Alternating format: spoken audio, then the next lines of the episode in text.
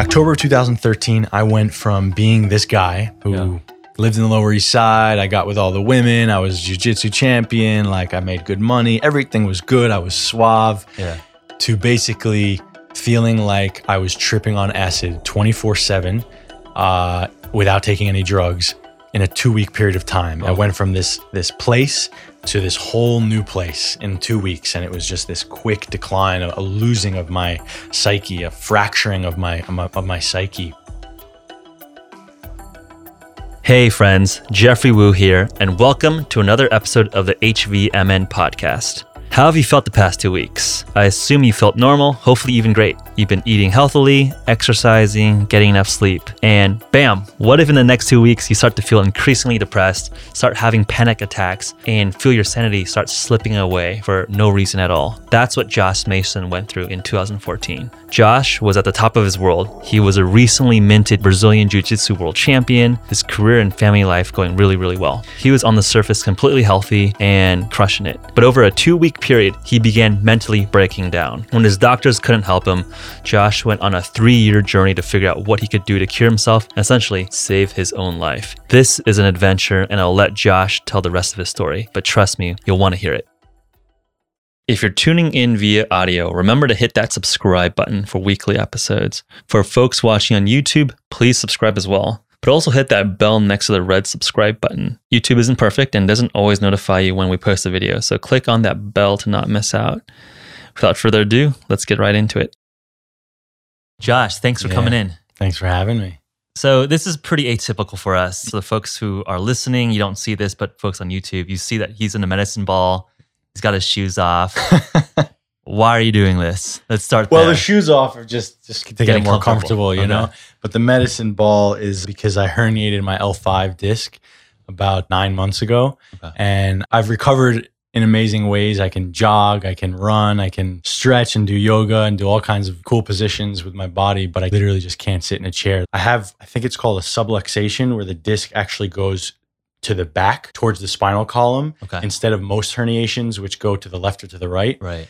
And it's also the lowest disc. So It's like basically, your lower back, right above your. the sacrum. Okay. Yeah, it's the worst disc to herniate because when you're sitting, all of the pressure comes onto that one disc, right? So if it's a little bit off, mine was a five millimeter herniation, which is pretty intense.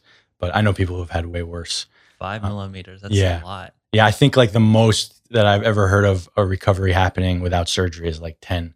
Okay. So, and, which happens to be my chiropractor. So I, I have the best in the business right Yeah. now. yeah, yeah, Okay. That begs the question: How did this even happen? I mean, yeah. let's let's talk to your background as a jujitsu practitioner. What's the journey here? Yeah, for my back specifically. Basically, I trained and competed in Brazilian Jiu Jitsu for almost five years and was very intense with that. I, I won the world championships in 2010 as a beginner white belt. And then I won as a, the Pan Ams as a blue belt.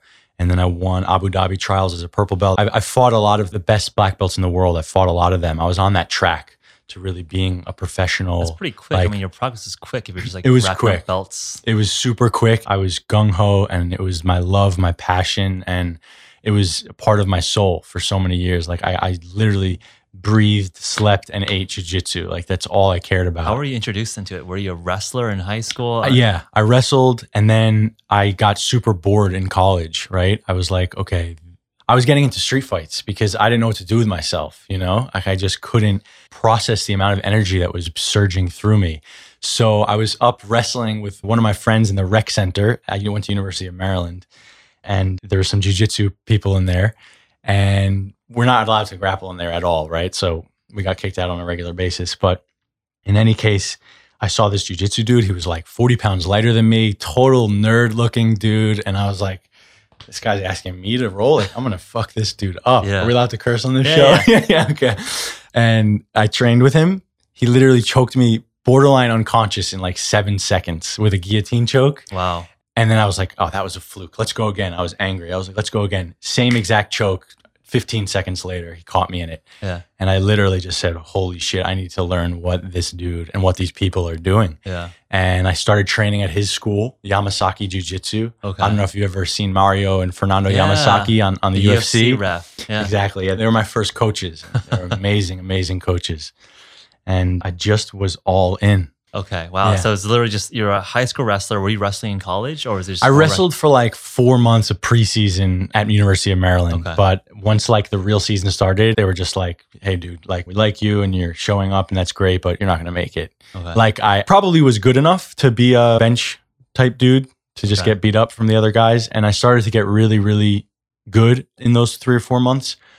But the fact is that my class schedule was just way more intense than any of the wrestlers right. because the wrestlers went there to wrestle. I went there to go to college Right. and I just really wanted to do something with my energy as well. Yeah.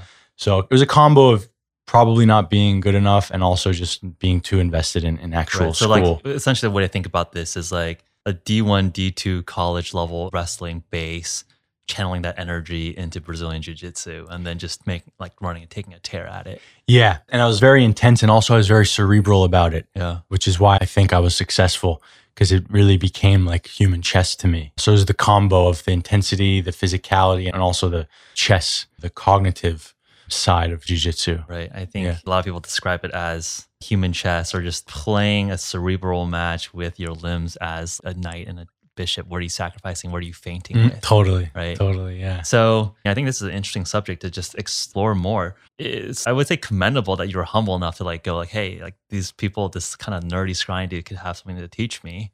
Yeah. With Um, anger, but I did it. Yeah. What were the first few sessions like? So to give you a sense, I grew up playing tennis and then rolled a little bit at Stanford. There was a BJJ club, so nothing overly formal, but had some like, a summer of like messing around a little bit, which is like one of the most intense workouts. And I think my sense of how I rank like toughness in terms of athletes based on the discipline, wrestlers are definitely up there. BJJ is definitely up there. It's just such a dynamic, full body, kind of crazy contorted movements. Very, very functional. Where I would say that something like tennis, you know, the sport that I grew up playing, very kind of constrained, awkward motions, right? No one is doing, you know, these top spin, looping motions normally in life. Like it's a very technical activity or, or movement where I think BJJ is just like free flow fighting yeah. on the ground. Just curious to go from like as a wrestler into the BJJ world, that transition. Mm. How did you see your body evolve? Uh, did you just see a step up in terms of like the kind of that question. I love that question. Yeah, wrestling was very one dimensional. There was technique, and the best in the world are very technical, but it was more about strength, more about tenacity, more about just getting shit done, you know, just finish the takedown, get off your back. And there was this fortitude that you had to have to be a successful wrestler. And when I started moving to jujitsu, especially the gi, right? Yeah. Because the gi causes a lot of friction and it also causes strength to not be as effective as technique. See, when, when you have all of this fabric on you, you can't get out of a move with poor technique and strength. Mm. When you're not wearing a gi and you're just in a rash guard or shirt off, you can use strength to escape a technique. You can Right. use willpower to escape a technique. Right. But with that gi on, you're absolutely forced to learn the deepest intricacies of the move, of the correct technique. One few inches this way with your wrist can make the difference between escaping and not escaping. Right.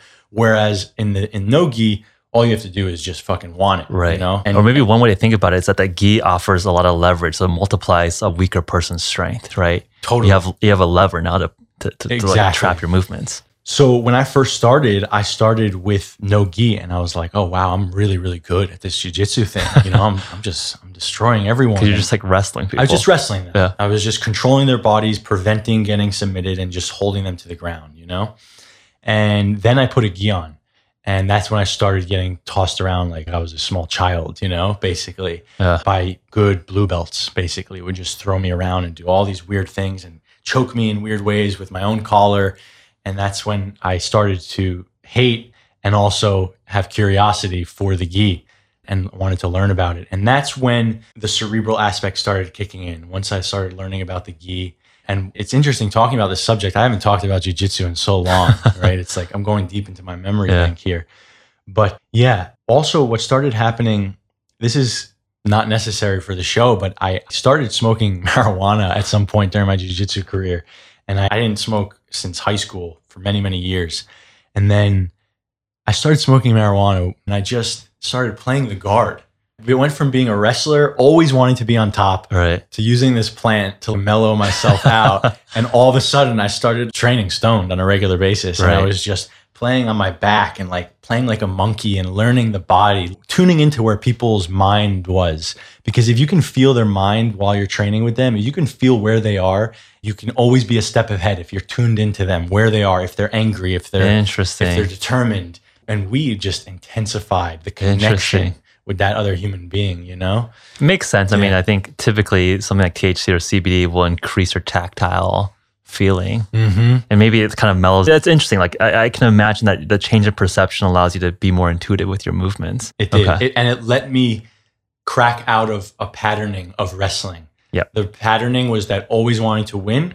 If I lost, I was dead. But losing to me was equated as a death. I, I had to take a step back in order to get actually good at jujitsu. I had to accept loss. I had to put my ego aside. And that's the case with the best jujitsu athletes is they've been beat up so many times that if they were in their ego the whole time, they would have gotten hurt. They never would have been able to have a sustainable career. Right. You have to learn how to like put that aside. Yeah. I mean, I think that's just progress and learning. If you're not humble enough to realize what you're doing is wrong, if you think, hey, like I'm just going to punch through everything, Mhm. at a certain point you break. And I think like the mature approach to more quickly progress is to be open minded to learn. So it sounds interesting that like you basically at a certain point, maybe through the use of substances, was able to switch the Yeah. mindset a little Yeah. bit. So now you started playing guard, which is essentially instead of being on top, you're on your back. Yeah. And that's when I started to get really good at jiu-jitsu. Okay. Once I learned how to play the guard, once I got comfortable on my back, which is a no-no in wrestling, Right. and learning the gi. How quick was this? Was this like a three month progression? One month, six months? I- Give us a sense of the time here. Oh man, I love talking about this. I, I won the world championships in June of 2010 and Okay. I started training no-gi jiu-jitsu maybe November 2009. Oh, And then I think I got my first gi in like March. And three months later, I was at the World Championships in California. My gi was way too long for me. It was like someone else's gi, actually. Yeah. And I had, I think I had seven fights, 140 people in my division, single elimination, what weight class or was middleweight, Okay. white belt middleweight, Which is 100. 181. 181. Okay. Yeah. And I didn't really know what I was doing with the gi, but I was still in a little bit, mostly wrestler mode at that point in time. And then I got my blue belt and I started training with good blue belts and realized, okay, this wrestling thing, maybe I'll win. It takes me so much energy just to get a few points off these dudes. Let me learn how to actually train in this sport. And then cannabis came and the guard came.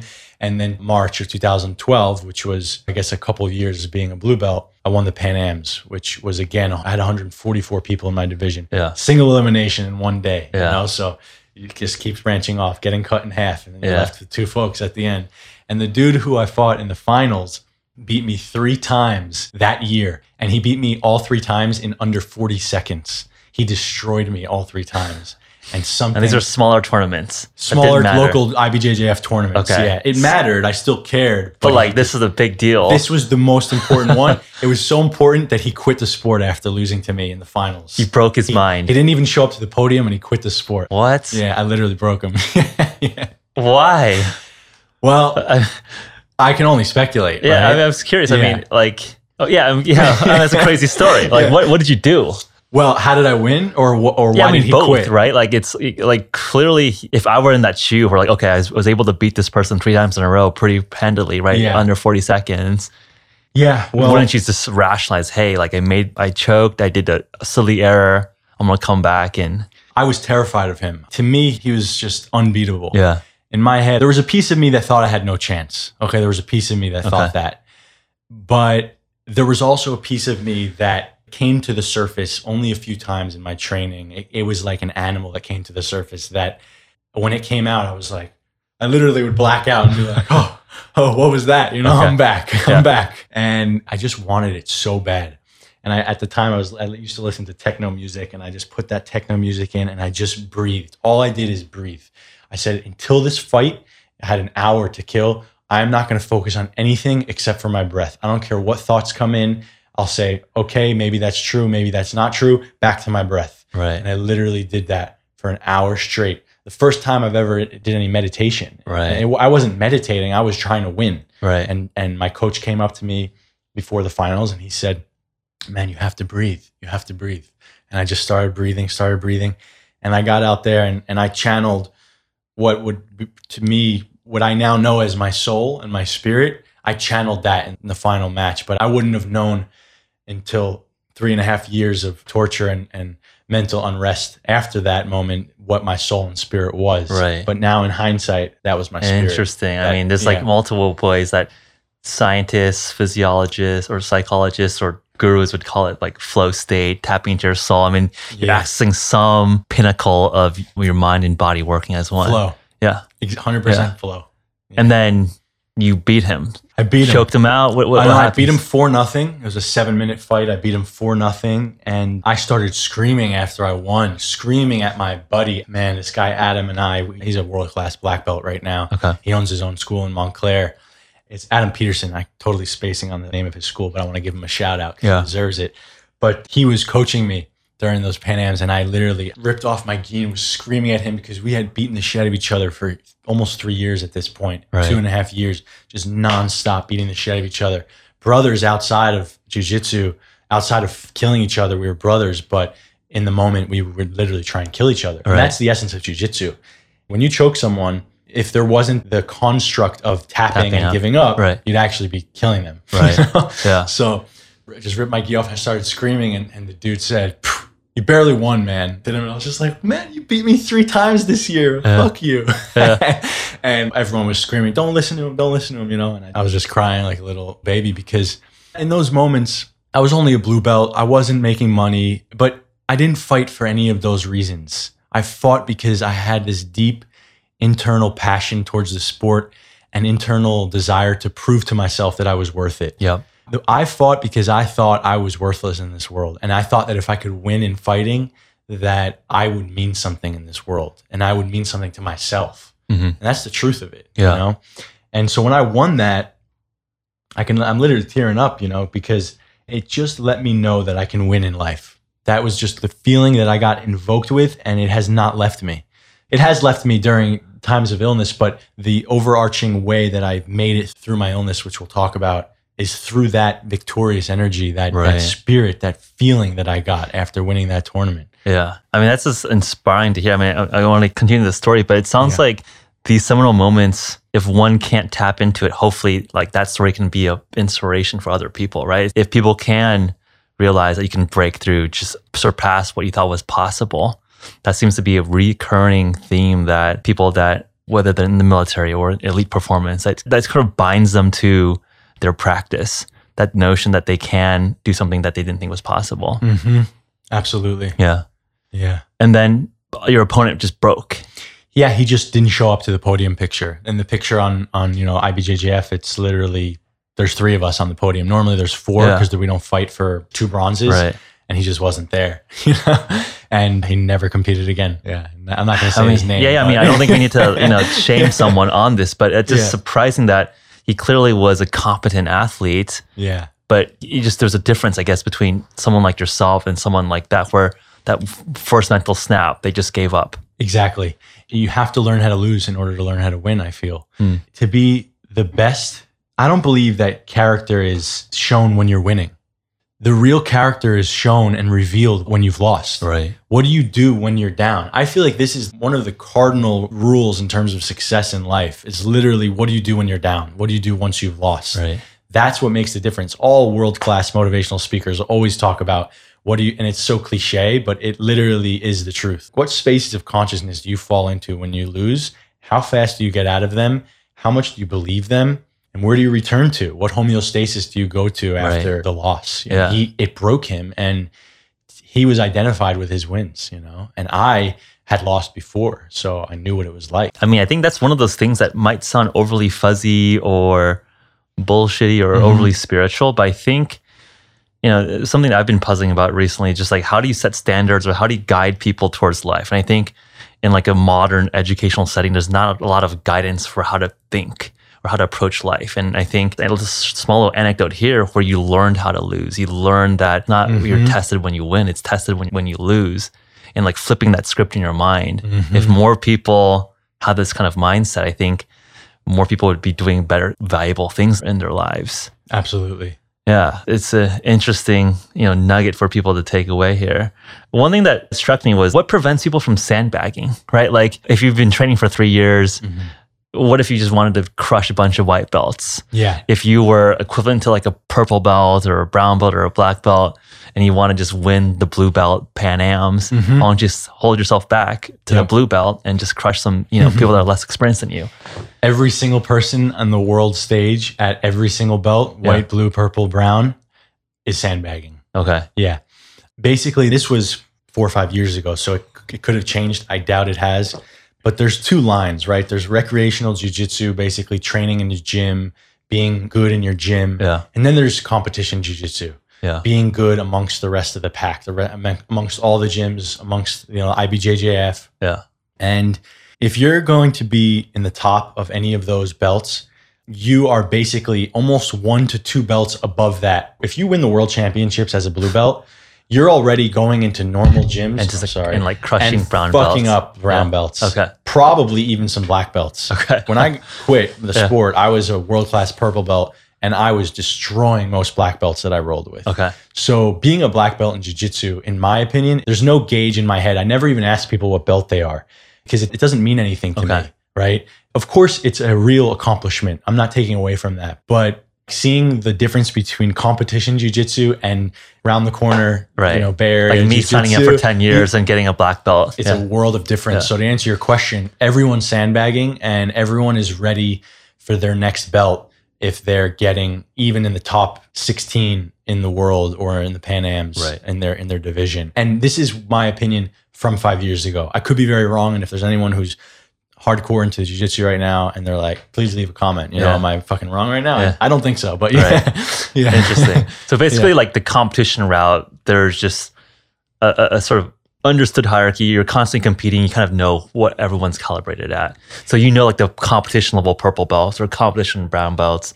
Like you kind of know your range just by like getting out there. your range in the world. Yeah. Like, oh yeah, yeah. If, Yeah. if you're just casually training jujitsu and then you go to like an, uh, an IBJJF tournament, Right. you'll see the real level of competition amongst Yeah. the belts in the world. Yeah. Yeah. One thing that I wanted to also expand upon is you mentioned that you're fighting and you're fighting to kill someone or, or die. And I've only tapped into that feeling maybe like once or twice. And most recently was doing a charity boxing match with it with a good friend Nagib. And it was a friendly fight, but like when you're in the ring, you're staring at someone and you see in their eyes they try to kill you. Like we mhm. talked about before, I'm like, hey, we're friends outside the ring, but like in the ring, let's we're, I'm gonna try to fuck you up and mhm. vice versa. Mhm. And I think in normal life, you never see that intensity. In normal day to day activity, you don't ever see someone trying to kill you. Mhm. Like the intensity level of life is pretty muted. Mhm. And I, I imagine when you're doing your BJJ competitions and fights, you were literally in your mindset trying to kill the other person. Mm-hmm. Was that accurate? And can you dive into that mindset and how you separate that intense, animalistic, murderous sort of energy mm-hmm. from being a normal human being that can survive in a mm-hmm. civilian world? I think there were times when my consciousness rested on killing. Like there were times when that was what I would describe as where I was. Right. I think winning was more prevalent for me, but oftentimes it was winning and killing combined, Yeah. you know? And it wasn't the type of killing that you see in like serial killers where it's twisted and like weird. It Right. was pure animal defending one's territory, survive. tribal Yeah. murder or tribal defending of, Yeah. of one's life, you know? And that is what I believe is in the deepest depths of the belly, deepest depths of our being. I feel that actually exists and it's actually repressed in our culture. Yeah. Um, I believe that a lot of mental issues and all kinds of neuroses that are happening in our culture are a result of people not feeling comfortable in their animal nature and Yeah. not being free to express it. When in reality, that animal nature is not actually bad. There is a place for it. It should be cultivated and learned, right? If you don't learn it, it owns you. Right. It should be channeled in a productive way. Exactly. Yeah. If it's a mystery, it owns you. If Yeah. you can learn how to own it, then there won't be a problem. You know, you won't release it on someone in the wrong, in a Right. weird way. So I believe that energy can actually be given to every conversation. It doesn't have to be murderous or killing, Right. but I actually live my life with that same energy. See, athletes, you were a very good tennis player, right? I mean, a good high, reasonable high school. High school. okay. Yeah. In any case, anytime someone is an athlete and then they're losing in life, they're like, I only knew how to be victorious in this one sport. Right. I say that's bullshit. I say that the energy that went into the sport is that person. That person can cultivate that energy and they can bring that energy into the world, whether Yes. it's a conversation or an essay or a t- acing a that test. confidence transfers, right? Yeah, and it's not only confidence, it's like an energetic pathway, right? You see people when they're good at sports, they're in their flow, they're in their body, they're dancing to something, right? Yeah. They're dancing to a beat. They're not just rigid, they're always in some sort of rhythm, right? Right. The best athletes in the world. How do you bring that rhythm into life, you know? Yeah. And I believe it's doable, but we're trained to believe that we're only using that energy and it was the tennis that revealed it. Right. You know, it was the, the sport that revealed it, but it wasn't the sport that created it. You are the creator. We are the ones who have the energy in the There's first a place. manifestation of the energy, but the energy is in, innate to oneself. Exactly. Yeah. Okay. So to answer your question, I feel that I'm often in that state still in my life, in Huh. a deep belly state, not necessarily like with killing intent, you know, Right. but like I take life really seriously. I'm very serious Yeah. about my life, you know? Yeah. So so I think I've translated it from jujitsu into my everyday world. you know? Interesting. And I think one thing that I think kind of strikes me is that I think as an inexperienced, just jumping into a ring and out of like three months of training, maybe part of the immaturity is that like I just wasn't comfortable there. But it sounds like you've just been in so many fights, basically fighting at like a life or death kind of intensity, where it's like less about fear or survival instincts. Now it's just channeling energy in a productive way, perhaps. Like, is, is my sense here. Now or back then, you mean? I mean, kind of both. yeah, it felt very productive to me. Right. It felt that if I didn't have jujitsu, that I would have kept getting into street fights. I would have never been able to hold down my corporate job. I was working at Microsoft at the time. Mm. Yeah. I never would have been able to hold that down. I would have just freaked out on someone. You know? Yeah. yeah. But even like in the comfort in the ring, right? Because I think it's like stressful to fight someone. It's scary to go into one-on-one confrontation. I think in modern society, it's very rare where it's like you're squared up, yelling, full intensity. I want to kill you. You want to kill Mhm. me. Do you ever lose that fear? The fear's always there. Okay. It's terrifying. And all you do is learn how to put aside that voice that chimes in. Then the raw fear is always there, right? Okay. There's this feeling that kicks in, butterflies in the stomach. You're, you're cold, you're hot, you have to pee, you have to shit. It's these things that happen Yeah. before a fight. It's just this weird feeling. And the thing that kills people is not that. It's the story that will chime in, that will grab onto and hook onto Right. and believe. The Yeah. story of, oh, I'm so tired today. And then, oh, this guy's really good.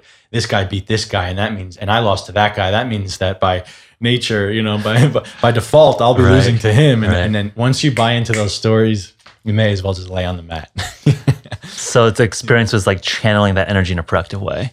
yeah, And, and not listening to the stories. Yeah. Just saying, okay, maybe that's true. Maybe Yeah. it's not. Yeah. Move forward. Next. I think one thing that struck me when you were talking about how that raw energy should be or is already being sort of tapped into by society, that caught me with the tribal elements of team sports.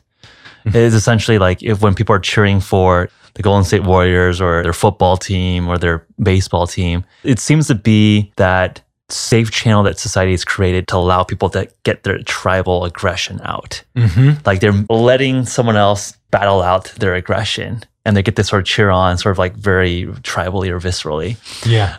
that seems to be the main pathway but maybe you would agree to this i'm curious to get your thoughts on this i don't think that's like a great pathway because you're just watching other men or women do stuff and you're being very passive while it might tap into that tribal instinct of like you know our team won our team beat your team and maybe that's good enough for some people, Mm-hmm. but it seems to be a kind of a waste of energy. And again, I don't want to like diss Yeah. sports fans. Obviously, sports inspires people, et cetera, et cetera.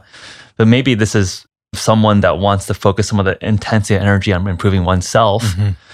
Is there a place to maybe help redirect some of that energy to not grant responsibility of, of your internal animal instinct to give someone else to be your avatar to fight? Mm. Is there a way to channel it internally to improve yourself? Mm. Curious to hear your thoughts on that. Well, I definitely agree with you. Yeah. I never watched sports. I mean, I did like for, you know, small, some days I would watch an event or one event at a time a year, Yeah. but I never was into sports because I wanted to be on the field, Yeah. you know? Um, I think there are people who are just meant to be in the stands in life, you know, they're like, I don't, there's nothing that's just where they are right Yeah. now, you know, in this, in this life. So there's nothing wrong with that. But I think for anyone who's really wanting something for themselves, that being in the stands won't actually help you get there. Yeah. And it, I think it satisfies a very surface level primal energy as Yeah. far as being on a team and rooting. I think more so like maybe in the mind and in the ego versus like some actual primal thing. So how could people channel their energy towards more towards I guess doing it for themselves? Yeah.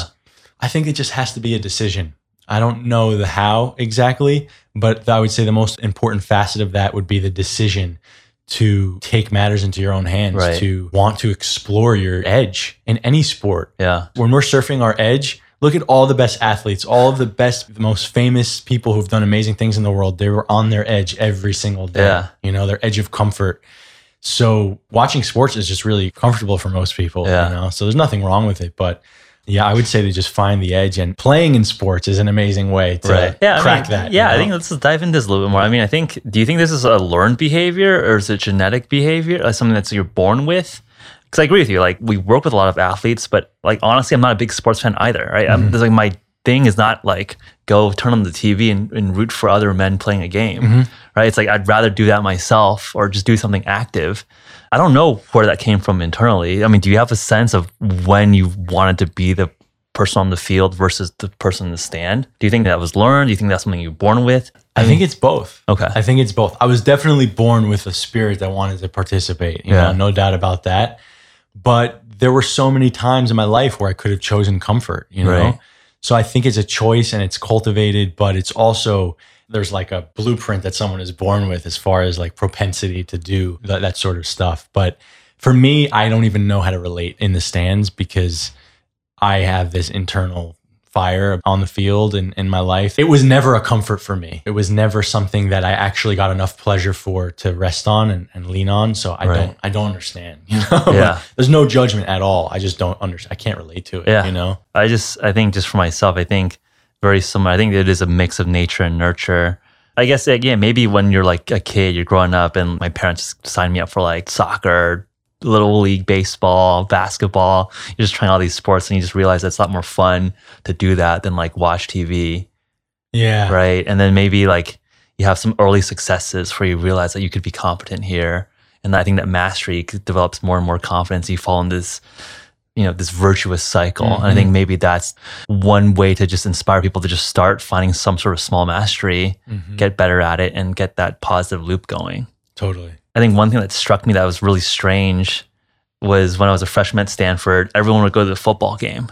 And like it was like a whole thing. Like, wow, like every single freshman, let's go see like the football team play. Like these are like random classmates of Yeah. mine. Like I didn't go to see football games in high school. Yeah. Like I think I'm pretty good at what I do. And I was like a, you know, a nerdy computer scientist. Like Uh-huh. I'm doing important shit too, you know? Let's go Why- play football. Right. Well, and it's like, why are we all like spending like a whole freaking weekend to watch like a game? Mhm. And I think that realization almost made me double down to not be just a person on the stands. Mm-hmm. Take some agency, do something of value. Mm-hmm. And maybe if more people in society think that way, we would have more creations, more services, healthier happier people, people, yeah. healthier, yeah. healthier and happier people. Hopefully, something like conversations like these hopes hopefully inspires listeners and, and people on this edge of like, oh, should I just kind of tap out? Yeah. Encourage them not to tap out. Don't be like the competitor. who Yeah. get crushed once and never show up again, right? Take that loss and then come back. yeah, definitely. Yeah. Cool. So I want to keep following your story here. Yeah, so yeah. blue belt, Pan Am champion. I guess was one of the seminal moments in your jujitsu career. What was next? The next thing, which is basically will, will lead us into what I really do for my living now and my real new passion, my new jujitsu. Yeah. I got incredibly ill. October of 2013, I went from being this guy who Yeah. lived in the Lower East Side. I got with all the women. I was jujitsu champion. Like I made good money. Everything was good. I was suave. Yeah. To basically feeling like I was tripping on acid 24 7 without taking any drugs in a two week period of time. I Oh. went from this place to this whole new place in two weeks. And it was just this quick decline, a, a losing of my psyche, a fracturing of my psyche. To put it into perspective, I mean, in those days, I realized I started experiencing panic attacks, intrusive thoughts, depression that I never experienced in my life before, just thoughts of doom and gloom, thoughts of dying Just sudden onset. This is like you. sudden onset, Okay. just totally out of nowhere. The levels of pain that I was experiencing was again as if I was in a, on a bad trip. The worst trip you've ever had in your life. If anyone, any viewer, or you have had a trip Right. on of acid or bad weed or anything, the worst thirty seconds of that trip, I lived there. I literally lived there. That's So you're questioning your sanity. You're like, am I just on some crazy drug every trip? minute. I thought I lost my mind. I thought I completely lost my mind. Damn. Yeah. I thought I totally lost it and I had a head injury from jujitsu or I had a psychotic breakdown. The bottom line is I thought I was going to end up in an institution. Whoa. Yeah. And basically, the first route was to take drugs. I started taking Xanax because I tried to find any drug I can to mask the pain. I, I started approaching tons of women on the street because I was into street game. And that was one thing that I can get out of my funk if I picked up a girl on the street, you know? so I was just like super depressed inside, having panic attacks and going out on the street Just saying get a like, bump of excitement. yeah, yeah, exactly. Talking to women. Okay. Like, hey there, I'm Josh. You know, I'd be kicking myself later if I didn't talk to you. I had a whole script, you know? Yeah. Let's exchange numbers. I'll convince you to get a drink with me one night, you know? Yeah. And, and, it still worked, even in my dark days, you know? So it's like small dopamine hits. Yeah. Of, okay. And then I would text them, and then all of a sudden I would be high for a minute and then fall right back into my misery. And I was like, okay, this isn't working. What's next? Tried drugs. None of that worked. What's next? I talked to my family. I was like, look, guys, I'm, I'm going through something very, very serious right now, and I need help. And I went to a psychiatrist. You know, that was the next the next route for me. So I went to a psychiatrist, and and in an hour, I got diagnosed with everything under the sun: major depressive disorder, major anxiety disorder, bipolar, whatever you, anything, ADHD, all of it. Which I've thrown it all away now, and and I can get into that. Were they doing blood markers, everything, just all sorts of tests, all sorts of psychoanalysis, or in the this- beginning, no, no blood tests. they were just like, hey, you just have some. We think this is some mental disorder. Take some Oh man, you you may be a far way away from conventional psychiatry. Yeah, the conventional psychiatry is literally an overweight dude in a chair, like waiting for you to say the words depression to give you a prescription for three different Fair things. yeah. Yeah.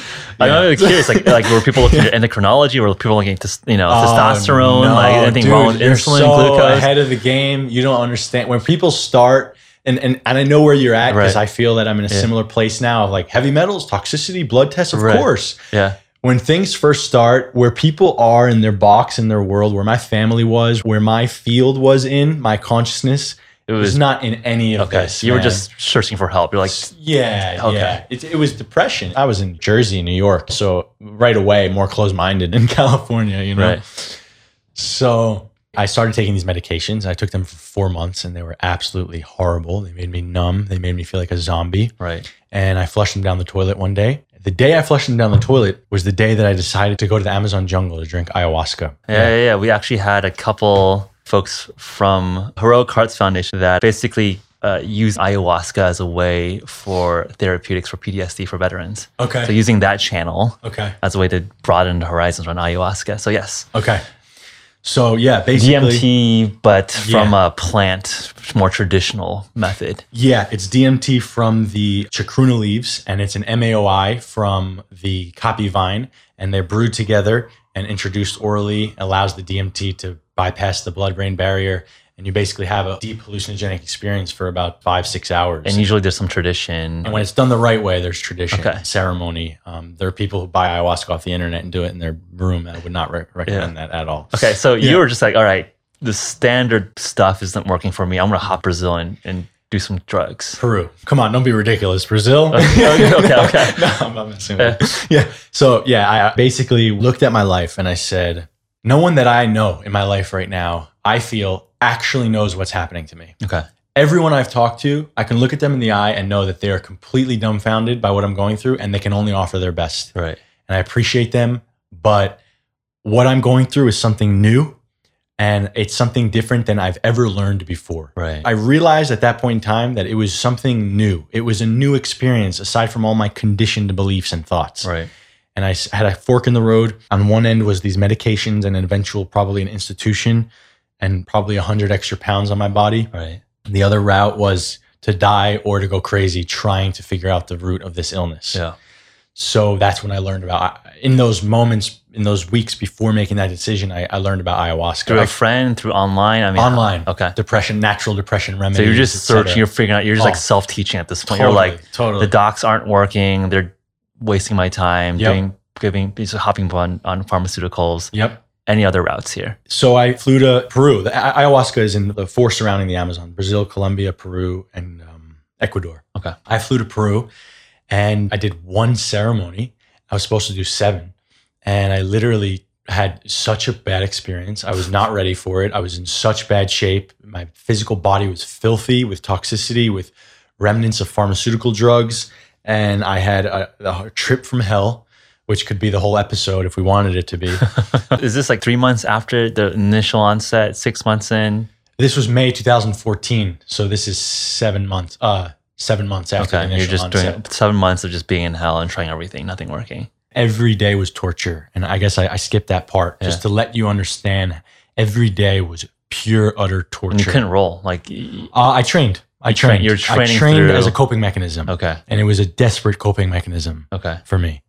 So Yeah. you were still physically pretty decent shape. Oh, it wasn't just like, people up. yeah. Yeah. it wasn't just like, yo, you just got fat for seven months. No. You were trying to like cope and survive as much as you could. Yeah. So you're in fairly good shape and you're now you're in Peru yeah. in the first ayahuasca ceremony. Yeah. You're Not good. okay. Yeah. Just a brutal, hellish, nightmarish experience.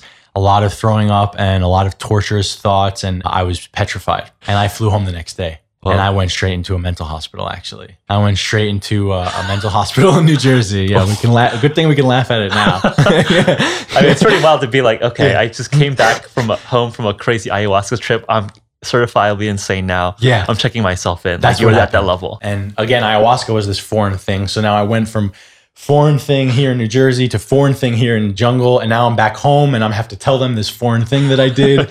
and there's so many hooks to get la- to latch onto as far Right. as what could be wrong with me because Right. they're like oh that ayahuasca stuff you're fucked for life Yeah. you know so everywhere i went in my mind was just torture you know Right. i'm screwed i irreversibly damaged my brain with this tribal drug you Yeah. know yeah so I woke up the next day in the in the hospital after three days of not sleeping because of the ayahuasca. I couldn't sleep, and actually, I almost brought the plane down.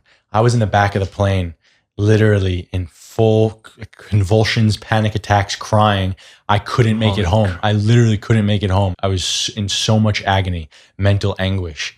And I literally, they had to make an announcement on the airplane for benzodiazepina, which is in Benzo, benzos in yeah. Spanish and uh, it was a Colombian airline for whatever reason traveling through Peru. And uh, a firefighter came in the back, and a Colombian nurse came and they gave me a, a Xanax.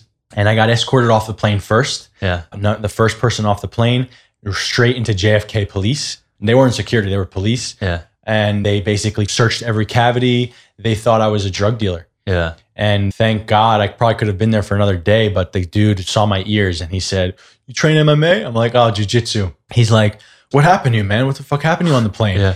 And I, was like, I said, I went to Peru. I wanted to take a vacation and I forgot my anxiety medication. I didn't tell him about ayahuasca, Right. you know, I forgot my anxiety medication. He goes, Oh man, I'm sorry to hear that. All right, you're good. You look like a good guy. Go ahead. You're, you're good to go. Yeah. You know? And I, and I, and that's when I went straight to the hospital. I called Yeah. my dad and I said, Dad, I'm scared I'm going to kill myself. We got to go to the hospital.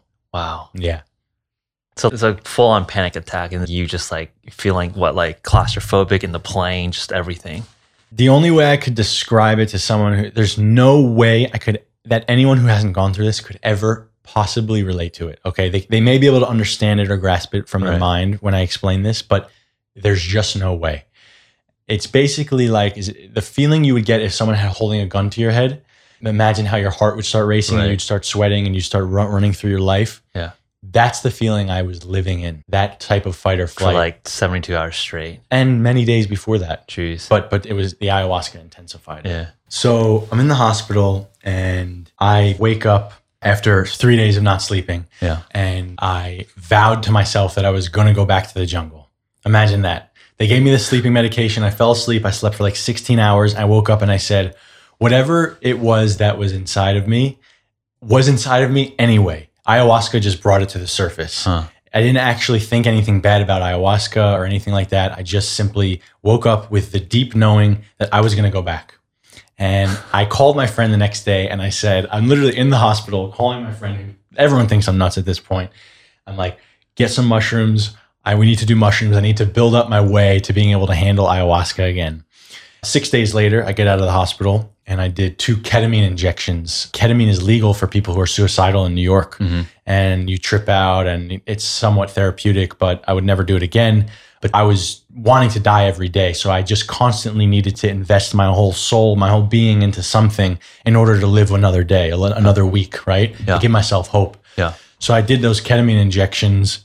And immediately after the ketamine injections, me and my friends started doing mushroom ceremonies in Brooklyn, in the Brooklyn like botanical gardens.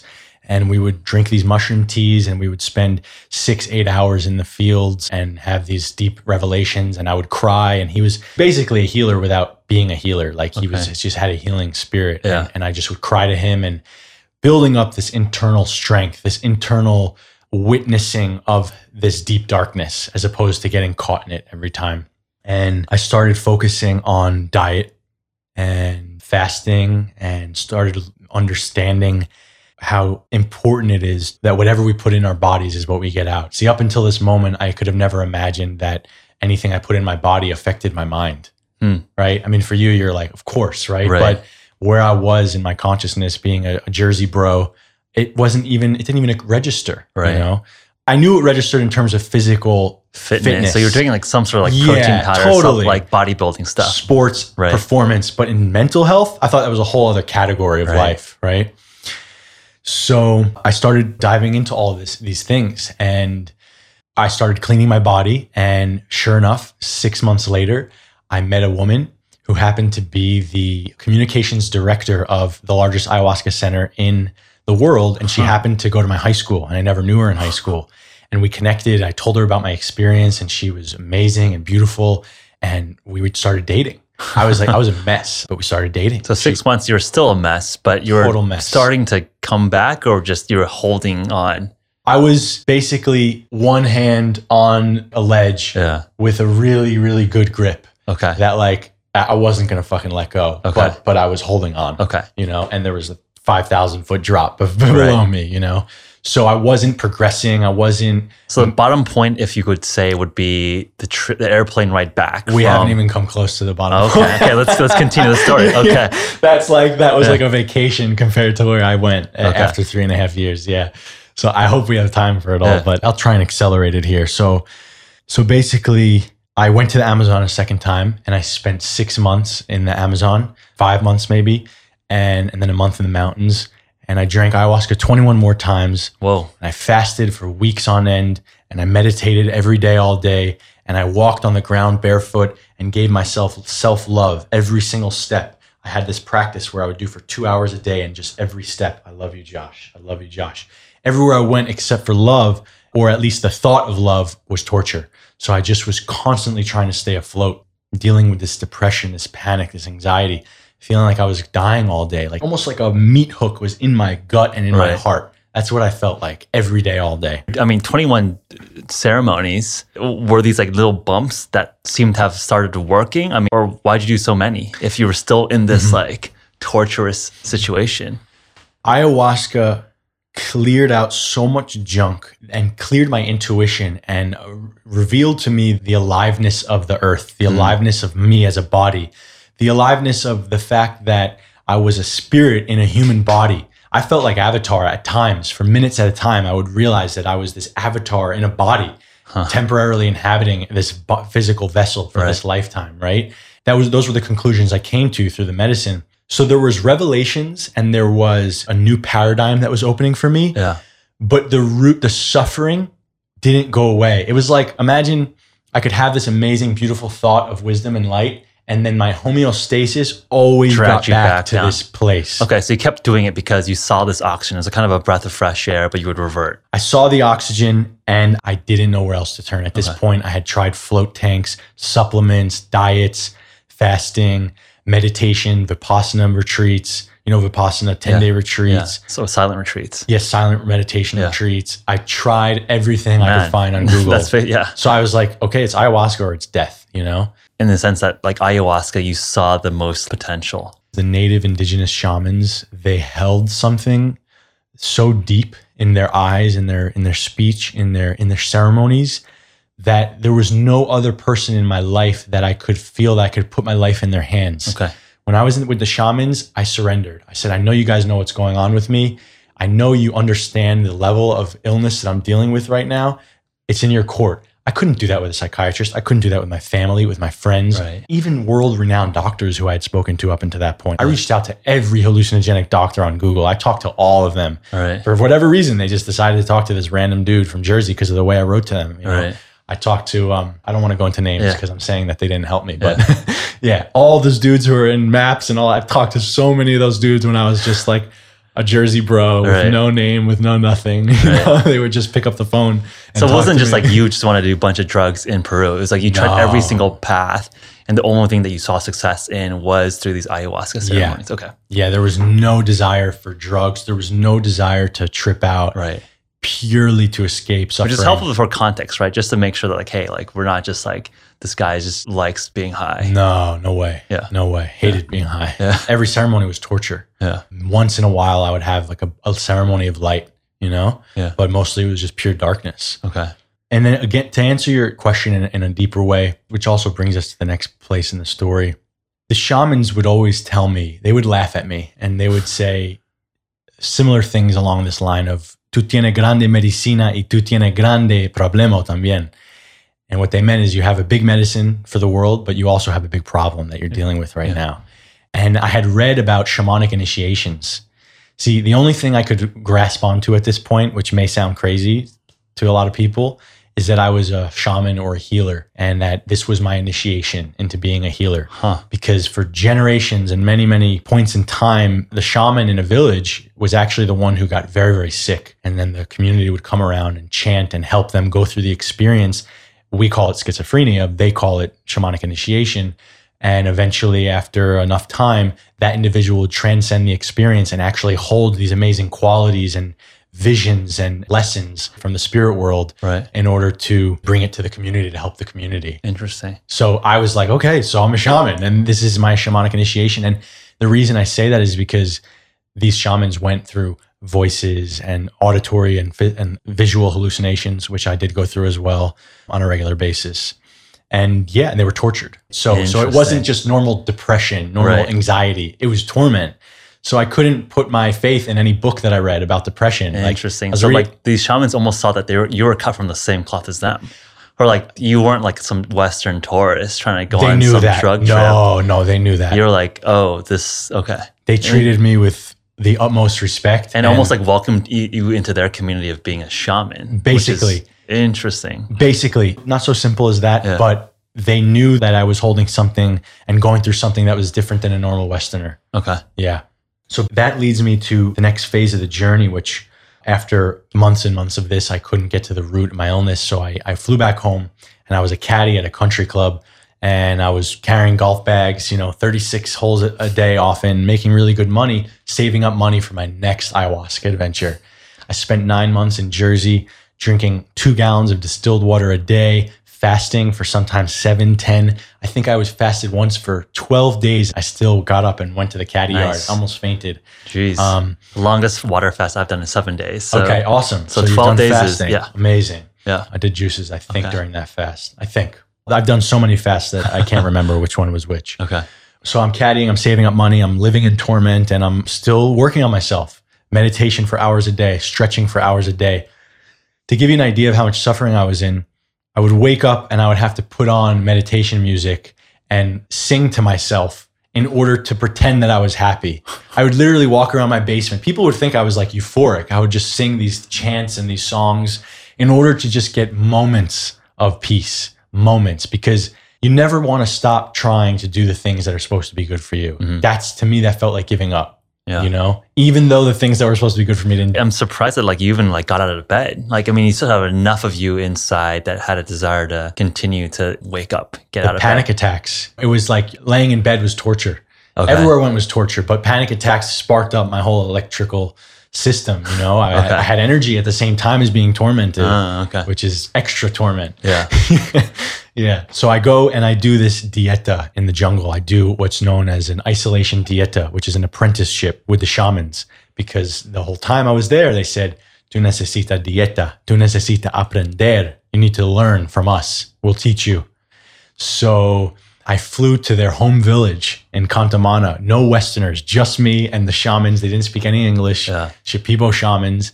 And my plan was that I was going to learn how to be a shaman and I was going to transcend this illness once and for all. So I flew to the Amazon uh, third time, Yeah. Contamana, Peru, and I'm doing an isolation dieta where I was a 30 minute walk inside the Amazon jungle.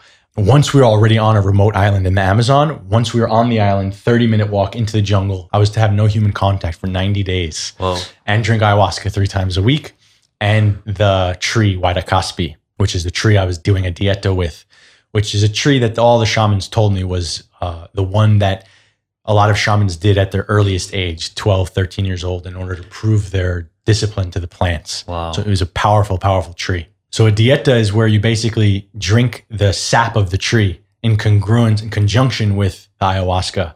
The shamans weren't trying to oversee you. They were They came and visited me once a day, just to check that you weren't dead. Basically. basically. Yeah. Whoa. But to them, death is funny. to them, death is just part of life. Okay. There's no part of them that views death as bad. And the reason I know that is because I almost died in a ceremony, and one of the shamans at the very end, literally, one shaman kept fighting for me.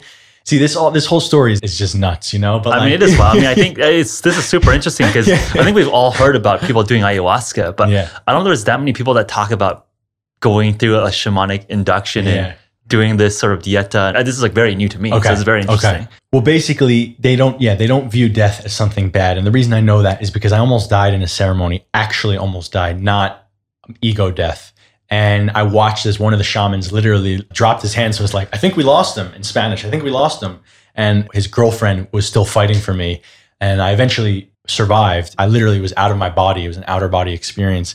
And I didn't care that he did that. I didn't have any anger, but I learned through my time with the shamans that there's no Western grasping towards death. They just know that I'm a soul and that I'll go somewhere new or whatever, whatever, Right. however they view the world. Right. It's not so doom and gloom of death, you know? Right. They don't look at, oh my God, his family's going to think this, his friends, It's like, yeah, breed Western binary type of thing. It was like, okay, this guy's Yeah. transitioning on Exactly. to the next life or whatever. And we did the best we could. Okay. So, in any case, uh, they checked on me and the dieta was agonizing. I ate fish and plantains every day. So they're bringing you food, right? They brought me food Okay. twice a day Okay. and would check in. And I was just walking around the jungle naked for it was supposed to be 90 days. I literally walk around ass naked, full body electrocution, anxiety, panic, and prayer. I was just praying, walking around, giving myself love, showering in the rain all day, every day, literally outside naked That with sounds kind of beautiful, to be honest. beautiful. it was fucking beautiful. If I could have been in a state to have received the Right. beauty, I have pictures now of it, and Yeah. I just think, oh my god, if I was in this state that I'm in I'm now, not thinking about like, were there bugs, leeches? Oh. I mean, I'm sleeping with cockroaches running across my face on a regular basis, mosquitoes. Literally, four or five monkeys would hang 30 yards away from me Yeah. right before bed. And in the worst mood I was in, it se- almost seemed like they would torment me and just like literally taunt me. Like it's like they knew when I was in a bad mood or something. It, it sounds crazy, but like they would just totally fuck with me and make noise like all how night. like and like were you afraid of like a leopard coming down eating you? I mean, in all of my time in the jungle, I saw many venomous snakes, which a few of them I almost stepped on. I Yeah. literally, whew, twice, I almost, I was five, literally six inches away from a venomous snake. And one time someone else called my name and I misstepped. Another time my lantern was dull and I wasn't looking at the ground. And I literally, for whatever reason, and this is the beauty of ayahuasca, is it connects you to some type of intuition, Yeah. despite what, what our Western minds may think this dull light, I ended up having it on top of my head. It was hardly working, and I was about to take a step, and all of a sudden something came in my consciousness. I took the light, went on the ground. It was a red, uh, I think it's called a coral snake that I was literally four inches away from, and probably could have killed me. You know, Yeah. but I think they had they had some protocols on the island in order Yeah. to help you. But in any case, I almost died a few times in the jungle. wild. I mean, just 90, so 90 days butt naked, just being a primal animal. yeah, but I couldn't. I didn't last ninety days. Okay. I tapped out after thirty. You're like, I I have enough. And yes to all what you said primal, animal, Yeah. just all of the above. Staring at the moon, enjoying the rain. Getting bitten by mosquitoes every single night. Yeah. Uh, my place didn't have mosquitoes. Outside did. Okay, okay. Snakes. There was an anaconda, but it ne- I never saw it. Right, And there apparently was jaguars, but I never saw them. right. And and I was walking 30 minutes by myself with this little headlamp. Every time I would walk, I would just be like, I was praying for a jaguar to eat me. You know, like I'm walking and just praying for an easy death, you Yeah. know? And it wouldn't count as a suicide. So I could bypass the earthly laws of suicide and, Yeah. and, and, and not be a tortured soul, you know? Yeah. I walked into the shaman's cove after 30 days and I literally said, no más, no puedo, no puedo más. And they looked at me and they said, you sure? Are you sure? I said, I can't, I'm done. And they closed the dieta. They basically said, this is very, very bad. Okay, we can't do anything. We'll close the dieta. And they did their little ceremony. They do a lot of breath work and chants. Yeah. Closed the dieta. And I flew home And also for clarity, so during the dieta, every day Yeah. you were doing ayahuasca. three times a week. Okay. And only eating fish and plantains. This is really the only true helpless moment of my story is what I get into now. Where basically I flew to Miami because I couldn't go to New York to see I couldn't go home to see my family. I was distraught. I was fractured. You can look at photos of me from back then. I was 30 pounds lighter than I am now Yeah. fractured psyche. I couldn't carry conversation. I was petrified to do everything. Right. Everything from leaving a room to going to the bathroom to going onto a plane. Everything was petrifying. Right. Do you feel like a failure because you tapped out in 30 days? Or was it? I felt like a failure. I felt like I had given up hope because if it wasn't a shamanic initiation, then there was nothing else to latch on to. okay. There was nothing else. I was just crazy. Simply put, I was psychotic and everyone else was right. Yeah. And I lost my mind. And I started to believe that. And then I flew to Miami. And my best friend, Eden Lambert, who stuck by my side for three and a half years, when every single other person in my life gave up on me, he still believed in me. And he offered me home, shelter, food, paid for acupuncture sessions. And he said, dude, I don't know how to help you. Yeah. I don't know what you're going through. I just know that I'm here for you. And we got you. Me and my mom, we got you. Yeah. I spent a month there, pure utter torment, not getting any better. And I called my mom. I told them all the truth about how bad I was. And I flew home. And this is when suicide actually was at the forefront of my consciousness. I had experienced suicidal thoughts from hundreds and thousands of times before that. But this actually got me to a place of actually the majority of me started wanting to kill myself. When I got home, I had nothing left, man. I had nothing left in the tank. That was the first time I felt what actual desire for suicide was, not just suicidal thoughts, you know, like what actually a deep internal desire to like check out was, you know? And it was the scariest fucking thing in the world, man. And it's all a big blur, but I was scavenging for something to grasp onto, my last ditch effort at life. And then I remember these people in the jungle talking about Iboga. Iboga is another hallucinogenic done in Africa. It's very helpful for heroin addicts. And it's a 36 hour intense hallucinogenic experience. Like people die on it. It's fucking crazy. And it's a rite of passage for people in Africa. And I said, okay, I'm doing this before I kill myself. Right. I'm probably going to kill myself, but I have to Might do as this. well do this. I have to Yeah. give every last effort Yep. at life. Booked the trip to Iboga. I paid a shaman four thousand dollars. Where's the boat? Like East Africa, West East Af- Africa, East- twenty three hour flight. right? Okay. I, I didn't even know how to get on the flight. I Which country is it in? Gabon. Okay. Yeah. I was just recently in Tanzania, so I just Were you? Yeah, yeah. Leading up to the Iboga was basically my parents trying to help me, my mom's boyfriend desperately trying to help me, all these people, Eden, my stepmom, basically just calling me, checking up on me, my uncle, how are you? Don't do anything stupid. How are you? They knew how fucking broken I was. And eventually, I quietly and cautiously planned this trip to Africa. I only told Eden, I didn't tell anyone else. Paid for my flight, opened up $25,000 in credit cards, like new credit cards. My credit was perfect. Right. I was like, look, if I'm going to die, money is pixels on Yeah. a computer screen. Yeah. Who cares? Paid all this money that I didn't have to the shaman for the flight, everything. And I was two days away from getting on that plane.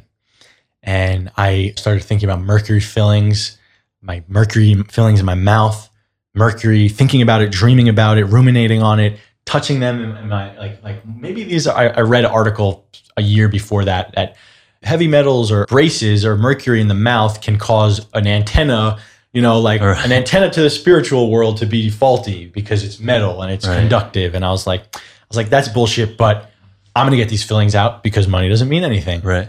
Three thousand dollars later, got those fillings out, Came home 24 hours to go before getting on the plane.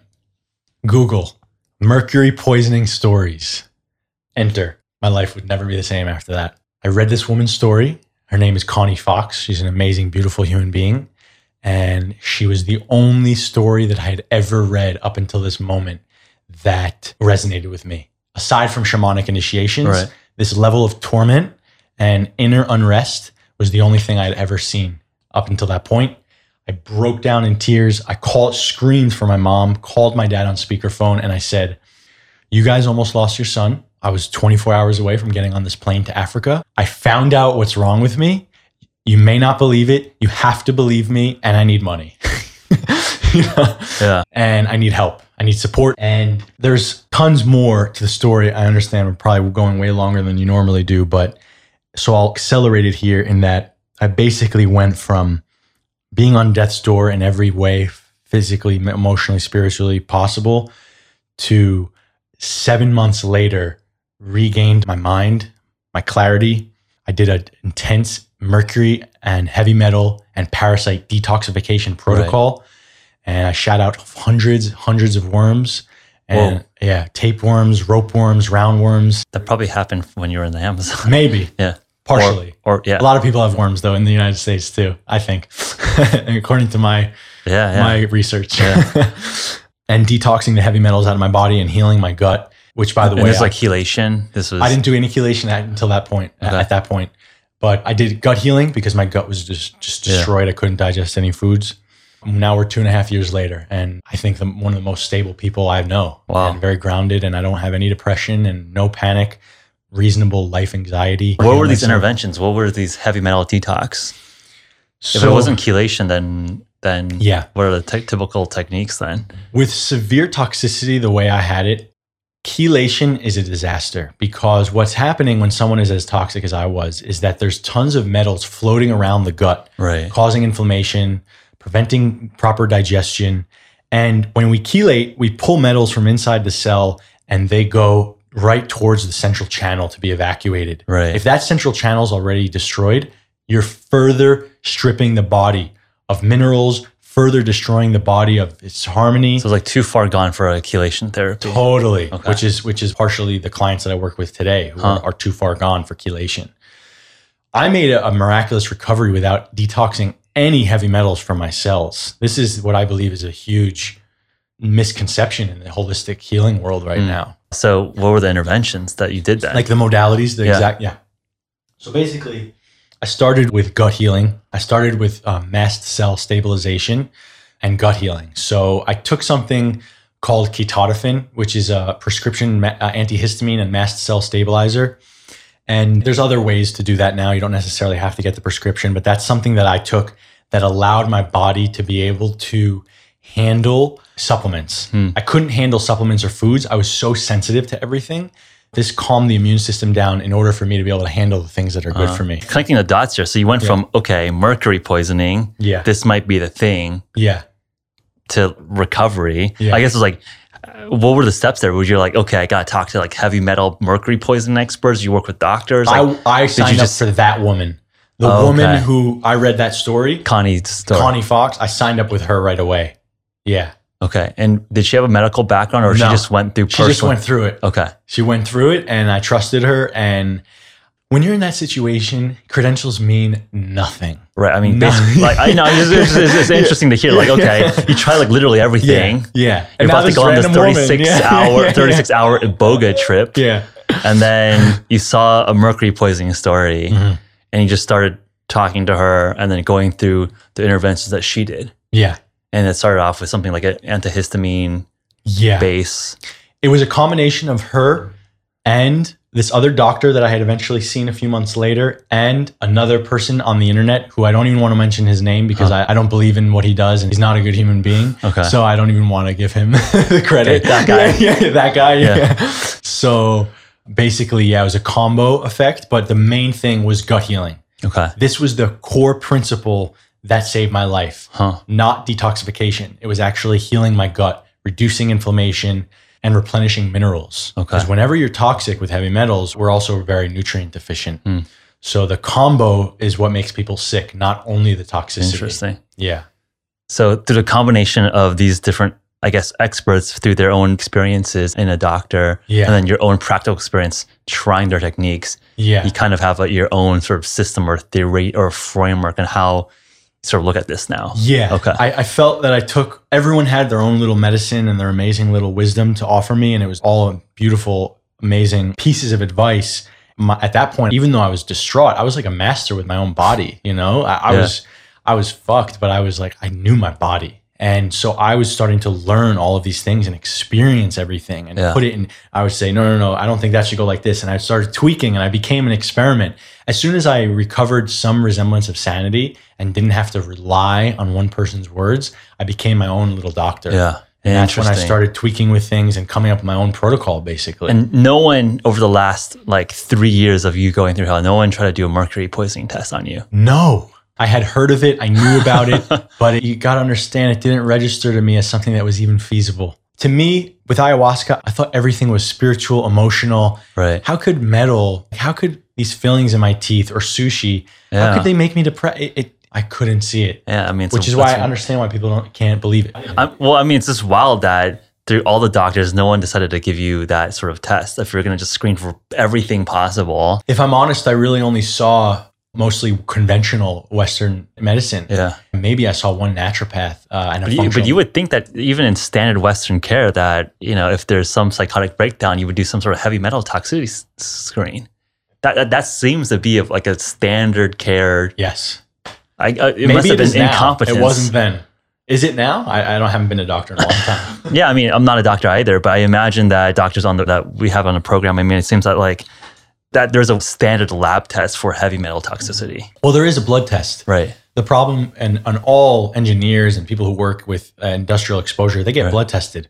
Problem: mercury doesn't show up in the blood. Most heavy metals leave the blood within 24 hours. They go into your bone, They settle right? into your bones, Yeah. organs, tissues. So Yeah. blood tests are useless. Huh. So to answer your question, yes, all doctors do blood tests. They're useless though.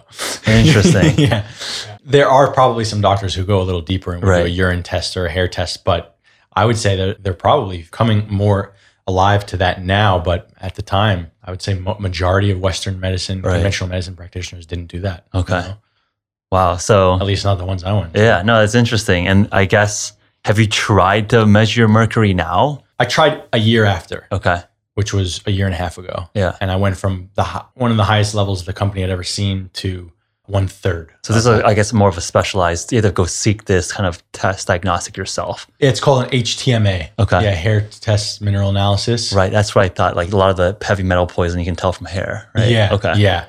And then there's provoked urine tests, which are very dangerous for people who are really sick Okay. because they're chelating. So they're doing the final step, Right. I believe should be the final step. They're doing that first, I see. right? So people have, there's horror stories of people who are very, very sick doing the oral chelation in order to test their urine. Yeah. And then they get more sick. And at that stage of sickness, every increment matters, you know, getting worse to someone in that place. It's like, you can't imagine. It's like having a hundred knives in your body and then someone coming with another sword, you know, right Yeah. in the middle, you know. And then for the folks who might not know what chelation is, you want to Yeah. quickly describe chelation as a therapeutic? Chelation is basically giving the body certain chemicals, herbs, sometimes synthetic, that actually signal to the cell to purge the heavy metal from the body. So when a body has many nutrients, Yeah. cells have different nutrients attached to them. When a body is toxic and malnourished, cells will actually grab onto metals instead of a mineral. Hmm. So instead of selenium, a cell will grab onto mercury. Once it's there, it's tight. It's in there, it's locked in. It's dangerous to let it go because when you release it, it goes into the blood. Right. The body knows that it never wants heavy metals floating through the Right. blood. That's when you're going psycho, Right. when they're in the And blood. it's like not metabolizable, right? Like the Right. body doesn't break it down, so it's just stuck in there. yes, and floating around, Yeah. basically. Yeah. So chelation signals to the body to purge on an individual Right. cellular level. And then binds the heavy metal and allows you to sort of urinate it out. Yeah, sometimes these chelators are also binding agents. Sometimes you have to take binders in addition, like microsilica, charcoal, clays, zeolites. Yep. And these things will actually grab onto the heavy metal to prevent it from being redistributed. Okay. Yeah. So it's pretty wild. So you basically self-diagnosed essentially mercury poisoning, and then through some consultations with a practitioner and a doctor, to essentially purge out the heavy metal toxicity. and that was sort of proven by a hair and a urine test. Yeah, I never did a urine test. Okay, but the uh, hair test. The hair test showed that I reduced my mercury dramatically. Means nothing to me though. I don't take tests into account. Okay. Hair tests are very inaccurate. I understand the desire to to have evidence. I Right. totally understand Yeah, that. yeah. And and if I was more of a salesman, I would probably say I have strategically proved, but I just Yeah. don't. uh, My truth is that it means nothing to me because many many people test false lows. So Hmm. if their body's not healthy enough to actually remove the metals to the hair follicles, they'll have very low levels on their hair test. Interesting. Furthermore, when it comes to detoxification, it's not even only heavy metals that are the problem. There are thousands of new chemicals that have been introduced to the environment, plastics, estrogen like substances yep. That don't show up on any test. Yep. I would say someone could give me a test that has zero heavy metals, zero parasites, zero everything. And I would literally say, okay, great, now detox, Yeah. you know, because it can only help. It Yeah. can't hurt. I don't feel how it can hurt. So that's an interesting. I mean, one, I mean, I think there's clearly some signal here, just from subjective experiences of, of you improving. And I think from that signal, how do we tease out placebo with data? And I think hopefully Yeah. we can start tying more and more rigorous processes to formalize this and also present it to more people, right? Because if it's actually helping people, let's build more and more frameworks Yeah. and data around it is my approach. Listening to some, you know, a crazy journey like this. Totally. And and I think that's happening now. Yeah. I, it's not my expertise, but I think dudes like Chris Shade, Quicksilver Scientific, and there are people in the detox community who Yeah. are very, very science and, Yeah. and fact and analytical based, and and and it's all revealing the same truths Right. that detox is real. Yeah. And I think it's all necessary to push a movement forward. Hundred percent. right? I think you have these anecdotes, these personal like healing stories, and then you also have that data, that randomized controlled trial to just back up and concretize these anecdotes and these stories. Yeah. One thing that I think is interesting, the buzzword of detox. Mhm. Let's drill into that a little bit. Yeah. So on one side you have people saying detox, it's a buzzword, doesn't mean anything. In your context, what do you mean by detox? Mhm. What do you think of the argument that detox is a useless word? yeah, there's there's a lot of people giving detox a bad name. Yeah, yeah. Basically, there's a lot of products on the market. There's a lot of false bullshit going out Yep. there. Uh, products that are less than pure, products that are ineffective. Anytime there's money to be made, similar to the ayahuasca community, something breaks. We lose some type of authenticity when there's so much money to it be gets made. overly commercialized. And I think that's kind of the risk now with the discussion that a lot of these shamans are fake shamans and Yeah. kind of these tourist drug trips Exactly. you go to visit the Amazon now. which- exactly. Yeah. A lot of people think of detox as taking a product and detoxing your body with a Right. product. Keep your same diet, do whatever you want. Just take this product and you'll detox your body. Right. You, I'm sure we've all seen the Instagram models with the detox teas or something. Drink Totally. this tea, detox. So you're Oh. not trying to sell that stuff. Oh my God. Okay, I've, that's I've good to been clarify. contacted by like seven of those detox tea companies. Okay. I don't even answer the emails because it's, it's bullshit. It's, bullshit. Yeah. It can be good herbs, but to truly reverse the tide of mental, physical, chronic illness, you need way more than tea. Okay. Yeah. You need way more than juicing. You need way more than all the things I experimented with Right. before I found my protocol, basically, you know? So basically, detox to people like that is, and, and it can, it, it is, there's a spectrum. There's the teas, and then you start moving into real things like juice fasting. Hmm. Juice fasting is incredible for the body because most people have pounds of old fecal matter in their intestines because we're sitting in chairs all day. We are eating bacteria-ridden uh, foods, antibiotic, you know, animals that have been fed Right. antibiotics, miserable, depressed meats, processed foods. We're eating incorrect food combinations, Right. right? So we're having fruits with proteins and eat, doing all of these different Right. combinations that are a disaster. And I think perhaps some of the, again, some of the similar downsides you have with teas or detox teas is that if you have juices that are very, very sugary, you're actually eliminating some of the benefits of what like a water fast would give you. So I'm actually curious to Yeah. tease a little bit into the juice stuff just to make sure that, you know, we're not, you know, we're nuanced on, Yeah, yeah. does, does that mean like you're just drinking Tropicana or are you doing Yeah, more yeah. of a sensible juice Okay. cleanse or a juice fast? Yeah. So water fasting is amazing because water fasting brings us into a process called autolysis. Autophagy. Yeah. Yep. That cannibalizes all things in the body that don't serve us. Yep. Now, fasting has been mentioned in the Bible. Fasting is an incredible art towards healing. Yeah. However, I believe that we are so nutrient deficient today that extended water fasting actually exacerbates conditions, most conditions from what my experience. Okay. Because whenever you detox the body, you're always losing minerals with toxicity. Sure. Toxicity never comes out alone. It always comes out with minerals. So for someone who's pretty healthy, water fasting a few days a month could be amazing. Yep. For someone who's dealing with severe illness, I don't believe water fasting is the answer. So you want to have some micronutrients in there. Yes. So that's where like the juice tends to come in from. Okay. Precisely. The juice has electrolytes, minerals, low sugar juices, which you juice yourself. You don't buy Tropicana. You would juice in like a Okay. with a juicer, cold pressed. They're not going to spike the insulin too much. Right. Those types of juices are what we drink on a juice fast. Okay. So we're giving the body something to work Yeah. with, but we're also borderline in that autolysis. As, Tough- as- yeah, yeah. So, so okay, that seems a lot more sensible. Okay. Because I think that in terms of fasting is something that has been popular in, in I would say in the recent couple of years, and I think there are different approaches that people treat fasting, right? Mm-hmm. So people will have like a coconut oil or, or just have fat with as a way to uh, jumpstart or like assist their fast, or caffeine as an appetite suppressant. So or, or bone broth, for example. Mm-hmm. I think the danger with a sugar from a juice is that that triggers insulin, and insulin actually triggers the mTOR pathway, which is the mediator for autophagy. So you don't want to get in this weird combination where you actually are calorically restricted, but also not triggering Mm. mTOR. So the danger with just like okay, juice cleanse. I, I think you're sensible if it's like Yeah. you know making sure people four are to one micro- ratio is what I've always right. done. If it's like a sensible crutch that is highly micronutrient and low on things that trigger mTOR, then I can see that there's some data and, and mechanistic theory of why that would be beneficial. So just want to clarify Mm. what was it? mTOR? I've never heard of that. That's a, gene. It's, it's a metabolic pathway. Okay. Okay. And that's the metabolic pathway. It's called sort of the nutrient sensing pathway is another way to think about it. Okay. So mTOR senses the presence of carbohydrate, protein to a lesser extent, and then doesn't sense fat because when you're fasting, you just generate a lot of fatty acids. Okay. And when mTOR doesn't sense nutrients in the bloodstream, then it's like, okay, we got to break down to go through the autophagy Mm. process, start recycling, and start releasing our own energy stores.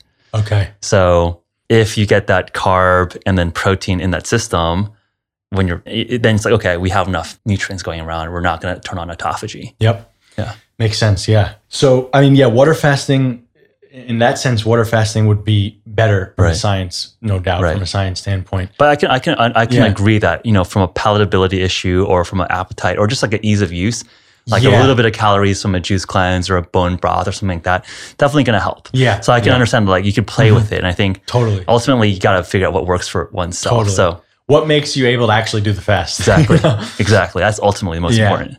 Then there's the juice fasting, and that's generally where it's left. That's as far as I feel as deep as it goes in conventional detox world, right? Okay.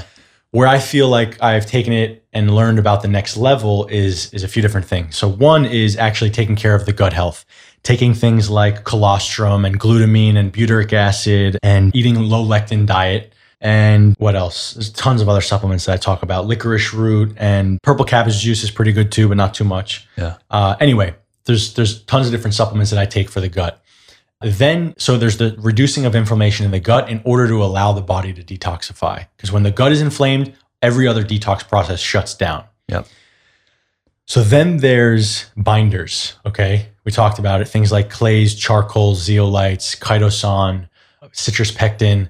All of these things actually go in and act as a vacuum. They're negatively charged. Mm. So they attract the positively charged pollutants, suck up the Right. junk, allow you to poop it out. Yeah. From the elemental table, right? Metals are positive exactly ions. Okay, exactly Makes sense. Yep. so that's another step you know and then there's parasites right so i use suppositories Whoa. and I, I believe most westerners if they do the suppositories but they should always be done in the right context they have to be have ha- worked on their gut first they have to know what they're doing i wouldn't just say for everyone to just shove a suppository up their right, ass right, right. but most people see physical worms. Eight out of 10 of my clients see physical worms coming out of in the. United States, right?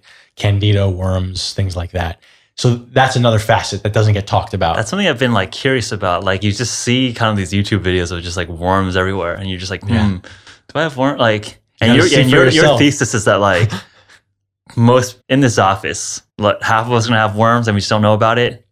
Probably, but Like I'm actually curious. Like you Yeah. just given your your your practice and your experience, you're just our hypothesis here. yeah, I would say more than half. But the question is not if there's worms or not. The question is how how much of have they taken over. Right. I still have worms, I'm sure. We all have parasites Yeah. as part of our microbiome, you know, like Right. that's just it's, it's it's literally innate to us as a human being, Right. you know. Well, I would say gut microbiome flora is much different from worms. Yeah, but there's parasites, Okay. right? There, it would be almost impossible to rid ourselves of all parasites, Okay. right? From my research. Yeah.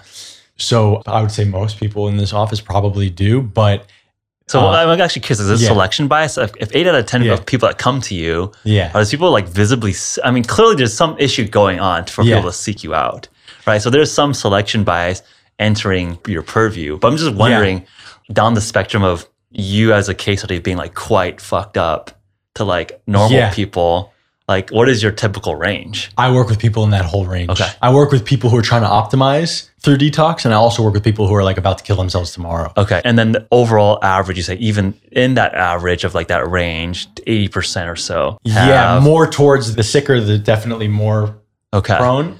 But uh, why don't we put a suppository up your bum see, see, see what happens? Molly, Yeah. Molly's gonna gonna do is so we can see if she. Whoa. I okay. think, I think. I, I Yeah, yeah, yeah, my yeah. course the other day. I don't know if she's actually going to do suppositories, but yeah. I'm not opposed to it. I, All I right. think about You- it. I kind of be, would we'll, be interested. We'll put you on a protocol for like 10 days and you can see, you know? yeah, what would that protocol look like? Basically, I like essential oil suppositories. So lemongrass, turmeric, ginger. Oh, so this is not like a pharmaceutical suppository. This is uh you make it yourself. okay. Yeah, you make it yourself. You just Pop it in. pop it in, Yeah, yeah.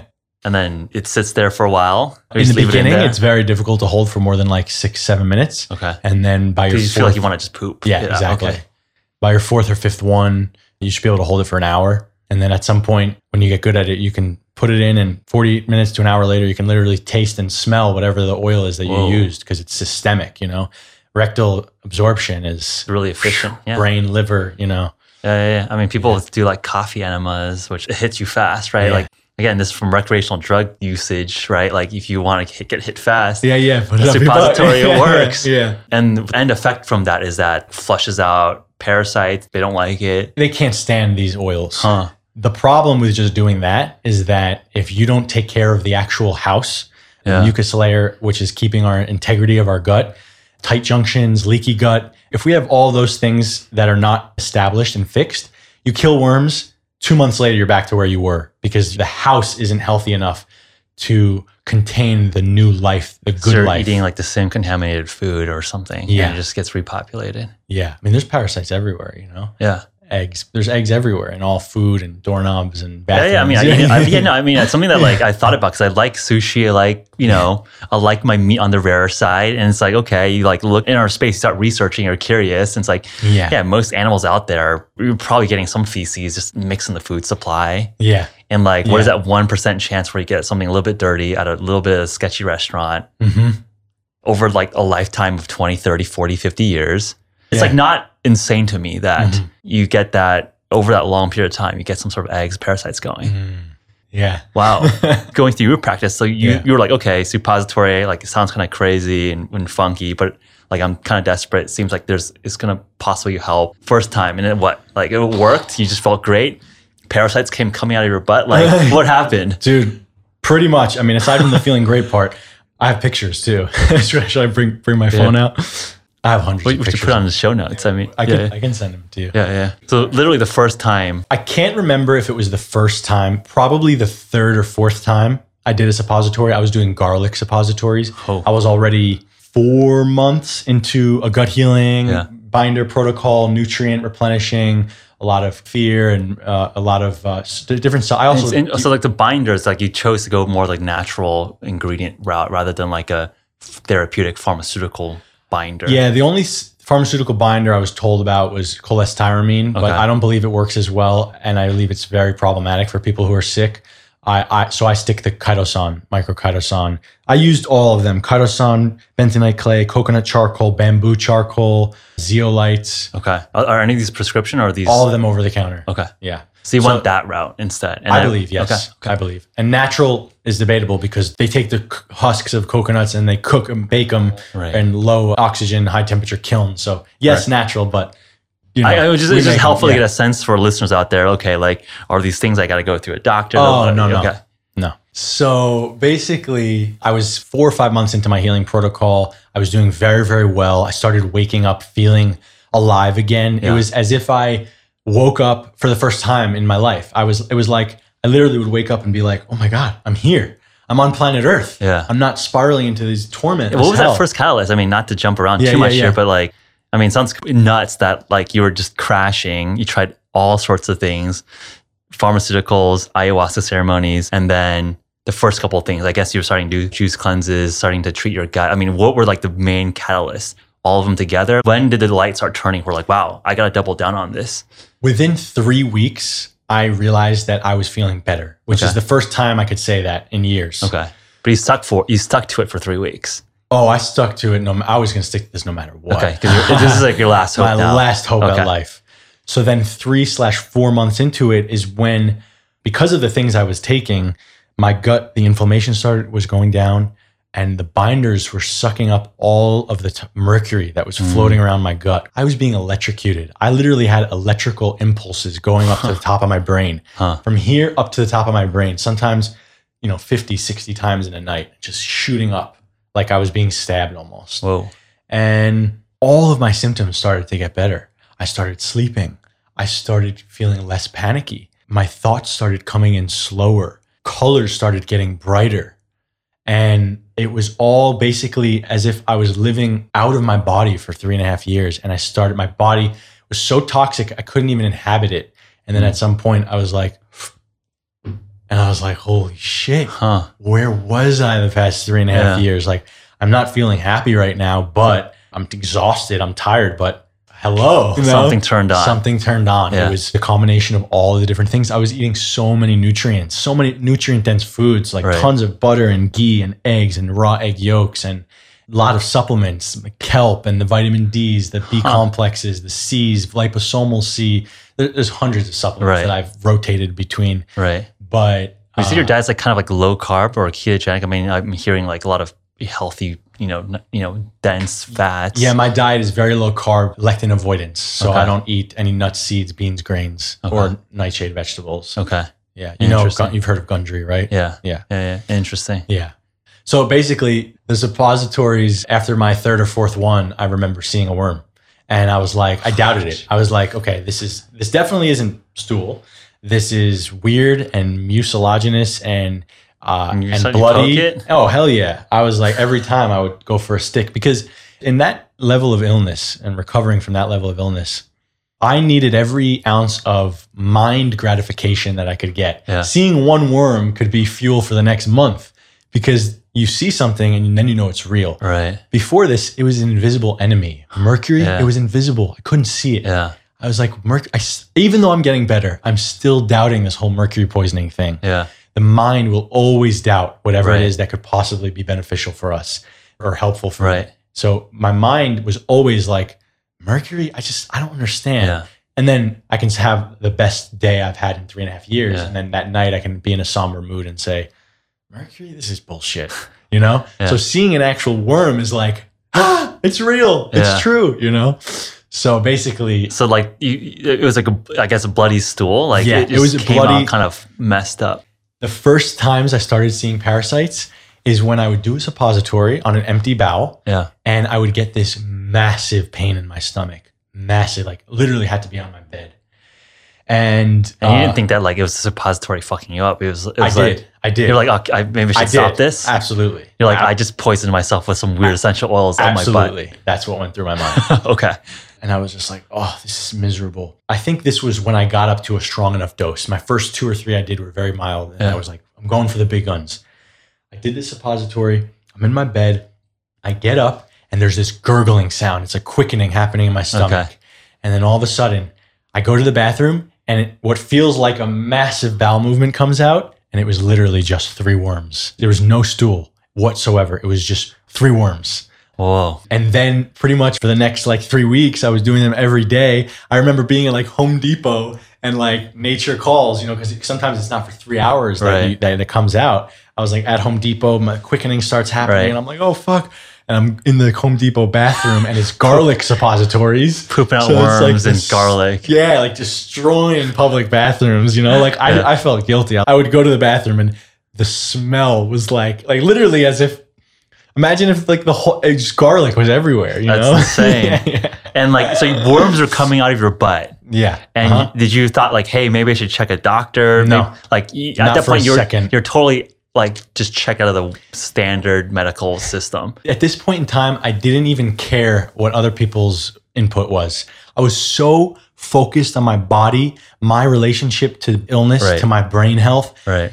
It was like I knew what was happening on an intuitive level because Okay. of my experience. I, I didn't even care. I didn't. You, you're like, I, there's probably some like anti-parasite pills you could take, but like, I don't want to even want to deal with it. Like, I've had just poor success. Totally. I feel like I can manage myself better given the information. Totally. Okay, okay. Because I knew there was brilliant, there are brilliant geniuses out there when it comes to the parasite work and brilliant doctors. I also knew that none of them would ever understand the level of sickness I came from. Okay. And because of that, I was petrified to put my life in anyone else's hands Got it. because of how fragile I was. I got it. Yeah. I mean, that's wild. I, I mean, I'm just imagining for myself. I'm just like pooping out worms. That's terrifying. It's I mean, you it's get over like, it quick. You get over it I, I guess you get over it quick, but like that's just some scary. Like whoa, like there's worms in my gut. Like ho- like get this stuff out of me, right? Yeah. Like yeah. like I can imagine, hey, surgery just cut me open, pull that worm out. Yeah, I- but that all that stress and fear, it doesn't You're used to it. yeah, but it does it doesn't even help, you know? It's like it, that's true and it's real. Yeah. But then when you go deeper with it and it becomes part of your routine, it's like the fear of the parasites. This is why people don't buy into it is because there's so many fear mongers out there Right. who are like parasites, parasites. There's zero fear. I have ze- there's no fear. I, ne- I never instill this to invoke fear in people and then get them to act. That's a low vibrational way of like put instilling Mm. change in someone. You know, you just take care of business. There's no like doom and gloom. Like oh my god, I got to get these out, or oh my god, the chemtrails. You know, Right. I don't go into any of those spaces. Does that make sense? Yeah. Yeah. Yeah. But, uh, totally valid. And that's where everyone's starts. Devil's advocate, or just someone like, okay, Yeah. you can have worms coming out. What would a like a standard person, citizen, would probably be like, okay, call a doc. Uh, Yeah. Worms coming out. Can you give me some anti-parasitic pills or something? Yeah. Right. That's what normal people would do. Yeah. Yeah. So I'm just curious to just like Yeah. get get into your thought process here. Yeah. So uh, uh, suppositories, worms coming out, and it, like- it, like oh, you start doubling down. Like, okay, something is working here, helping Yeah. you purge these worms out. Uh huh. And at a certain point, did you just like cleaned out? Like, what do you mean? Like, of all the parasites? Yeah, it was just like okay. At a certain point, like you still have worms, I, I, Coming I out. released parasites for like almost a year and a half. and like these are big worms. Like I've had worms. I've had worms this big. I've had, you know, this is like 12 inch, 14 inches long. It's just for Totally. people that are listening. totally. I've had 14 inch worms Gee, come out. How thick? Thin Um, guys, fat guys, so I had, the rope worms that I've had are, are thin, little mucilaginous, like mucus. like little spaghetti. uh, pretty much a little thicker than that. Okay. I've had round worms. They look like earthworms. Whoa. I've had liver flukes and tapeworms. Tapeworms are big sometimes. Yeah. I've had a tapeworm that big come out. That's like 24 inches. Something like that. Yeah. Jeez. But remember, I was highly, highly toxic. So I'm an extreme case, right? Right. Not everyone's going to have this plentiful not. plethora Jeez. of organisms in their body. Yeah. So you think that the heavy metal poisoning weakens your immune system where these parasites could really take hold? 100%. You think they were in parallel? So you okay? So it's more of a 100%. f- former. Okay. Dr. Klinghardt is one of the best detox doctors in the world. Yeah. Talks about the triangle. It's toxicity, malnourishment, parasites. All three of them, they each make every other one worse. Okay. right? So when you have more heavy metals, you're more malnourished, worse toxic uh, parasites. More parasites, everything else goes down. So that's the spiral, you know, downward Yeah. basically. Wow. Yeah. Because the the malnourishment and the metals create degradation in the gut lining. Right. So parasites now have a place to actually latch onto. Makes whereas sense. before there's there's a protective mucus layer. They, Yeah. they don't have anywhere to live. Yeah. And I just like I know that the gut microbiome is an interesting subject of research now, and I imagine that your gut microbiome is totally messed up, allowing space for parasites to really take hold as well. So I think with the mucus lining, all these things that are broken down. Mm-hmm. Interesting. And my gut microbiome at that point was one of total darkness. You know, Yeah. look at the state of mind I was in. Yeah. I always feel like this is reflective of this, right? However, this is functioning, you just know that that's what's alive in here. Yeah. you know? Well, and I think that might sound kind of woo woo to people out there, Yeah. but there is good data showing gut microbiome has an axis that ties directly to the brain. So it's not just like, you know, Josh's Yeah. theories. No, there- there's some Yeah. real science coming out that there is some cor- some cor- linkage to Mm. gut and brain. yeah, yeah, I- absolutely. I, feel like we should partner up, and I'll, I'll be the analyst via the, the the intuitive side and you'll be the science. yeah, I mean, I think, well, I think that's where progress is done because I think you need to have some sort of intuition to guide science. If no bets out there that are unproven, well, where do you even know how to search? So I think that is kind of like the tie between art and philosophy, guiding science, and vice versa. Mm. Right? Hopefully, these are not antithetical, but hopefully they can work in parallel together. Mm-hmm. Mm-hmm. Uh, and you strengthen the knowledge of both, right? Because then your philosophy or intuition can be anchored by data, mm. and then the philosophy can be further out to guide in more experiments to, to figure out more truth, right? Yeah. I think ultimately, I think we're all searching for truth. Like I, I like don't doubt you for a second that you've tested this on yourself, you believe it, right? And I think that there's some truth there, and I think you're applying your experiences as a lens to find truth. And I think all of us, I think that are reasonable human beings want to just find truth and like what are the tools that we get there with Totally beautiful. yeah Beautiful. uh, I'm, so I'm curious. So, like, you essentially cured yourself with the advice of some trusted sources, and now that's become sort of your mission now. Absolutely. So, you- tell, us about that. Well, basically, the company is, is the Detox Dudes, and the YouTube channel, my website's thedetoxdudes.com, and I help people all around the world with their chronic illnesses and detoxification and mental issues. And basically, people come to me from all different countries. They come to me with all different problems physical, mental, spiritual, emotional problems. And I just feel that I'm running a very intuitive based recipe. I feel like people talk to me and through my illness and, and again, I know people are going to say I'm woo woo and full of shit or whatever. Uh, however, your audience, uh, a lot of science people think I'm crazy because I, I'm intuitive guy, but I literally just get messages. I just feel like I know exactly what that person needs in that moment. I also understand science. I also understand there's theories behind all these things that I Right. recommend to people. But because of my illness, I just cultivated this forced understanding of like where someone is at based on what they're telling me, their symptoms, their issues, what level on the spectrum are they as far as death to like to life. Right. And then there's a certain protocol that goes to each person. And, and I just get out of the way, man. I just get out of the way. Something comes through me. I, I can't, I, I don't know how else to explain it. It's something comes through me and it's helping. The more, most important thing is it's helping, right? Yeah. I'm, I'm changing lives on a regular basis and I, and I constantly get that feedback and that evidence. If that wasn't there, I would have already shut down right. People want to come operation. back, right? I don't yeah. think you could stay in business if No. people like you weren't No. helping people. No. And I think one thing that struck me that I think that actually is resonant with why people are fed up with American healthcare today is that like their doctor relationship no longer has this intuitive communication. It sounds like you're really strong in that sense where like we just recently had Dr. Priyanka Wali on the program and she's talking about how she has to bill is the insurance companies mandate a 15 20 minute slot and like jam people through and you get paid by prescribing medicine. Some things you can solve with that and like Yeah. overall like that seems to somewhat work but i think most people would agree like the overall system's broken and i think people are yearning for this kind of constructive open conversation where the guide i don't know what you call yourself you know Yeah. the practitioner has actual emotional tie that you the sense that you care about them Yes. and I think in the what's broken with the traditional healthcare system, not to say all doctors are like this, but some sub segment are just treating people like subjects, like boom, stamp in, stamp out. Like, how do I just churn through 30 people on the calendar today? Yep. I think someone like yourself, I think, is just showing the flip side of the human interaction between healing. Totally. And like again, I don't think this is like super fuzzy woo woo stuff. I think it's like in medical school, I think there is some emphasis on bedside manners. And I think what you're saying is like basically taking that to like a, a much more natural, intuitive way, right? Like you mm-hmm. don't teach some medical school nerd to like be intuitive. Maybe you, you should. Maybe they should like just Yeah. get a little bit more softer to be able to communicate with people with people, and you likely have better results. I remember just reading an actual recent study showing that, and again, I don't want to over extrapolate here, but you know, f- female nurses or female doctors have better heart attack healing, so sex percentage, percentage rates. And I, I, I didn't read too clearly into the study, but if you want to extrapolate and generalize here, maybe it's because these people are more intuitive in how they communicate and you have better outcomes. They're holding a better space, you know? Yeah. And again. I don't want to generalize that women are better Yeah. at some things than men, but again, I think my initial, perhaps naive look at that is what is that main difference? Mm-hmm. Maybe it's because of their bedside manners that are tend to be a little bit more softer or more intuitive. Another thing on that note is that because of what I went through, Yeah.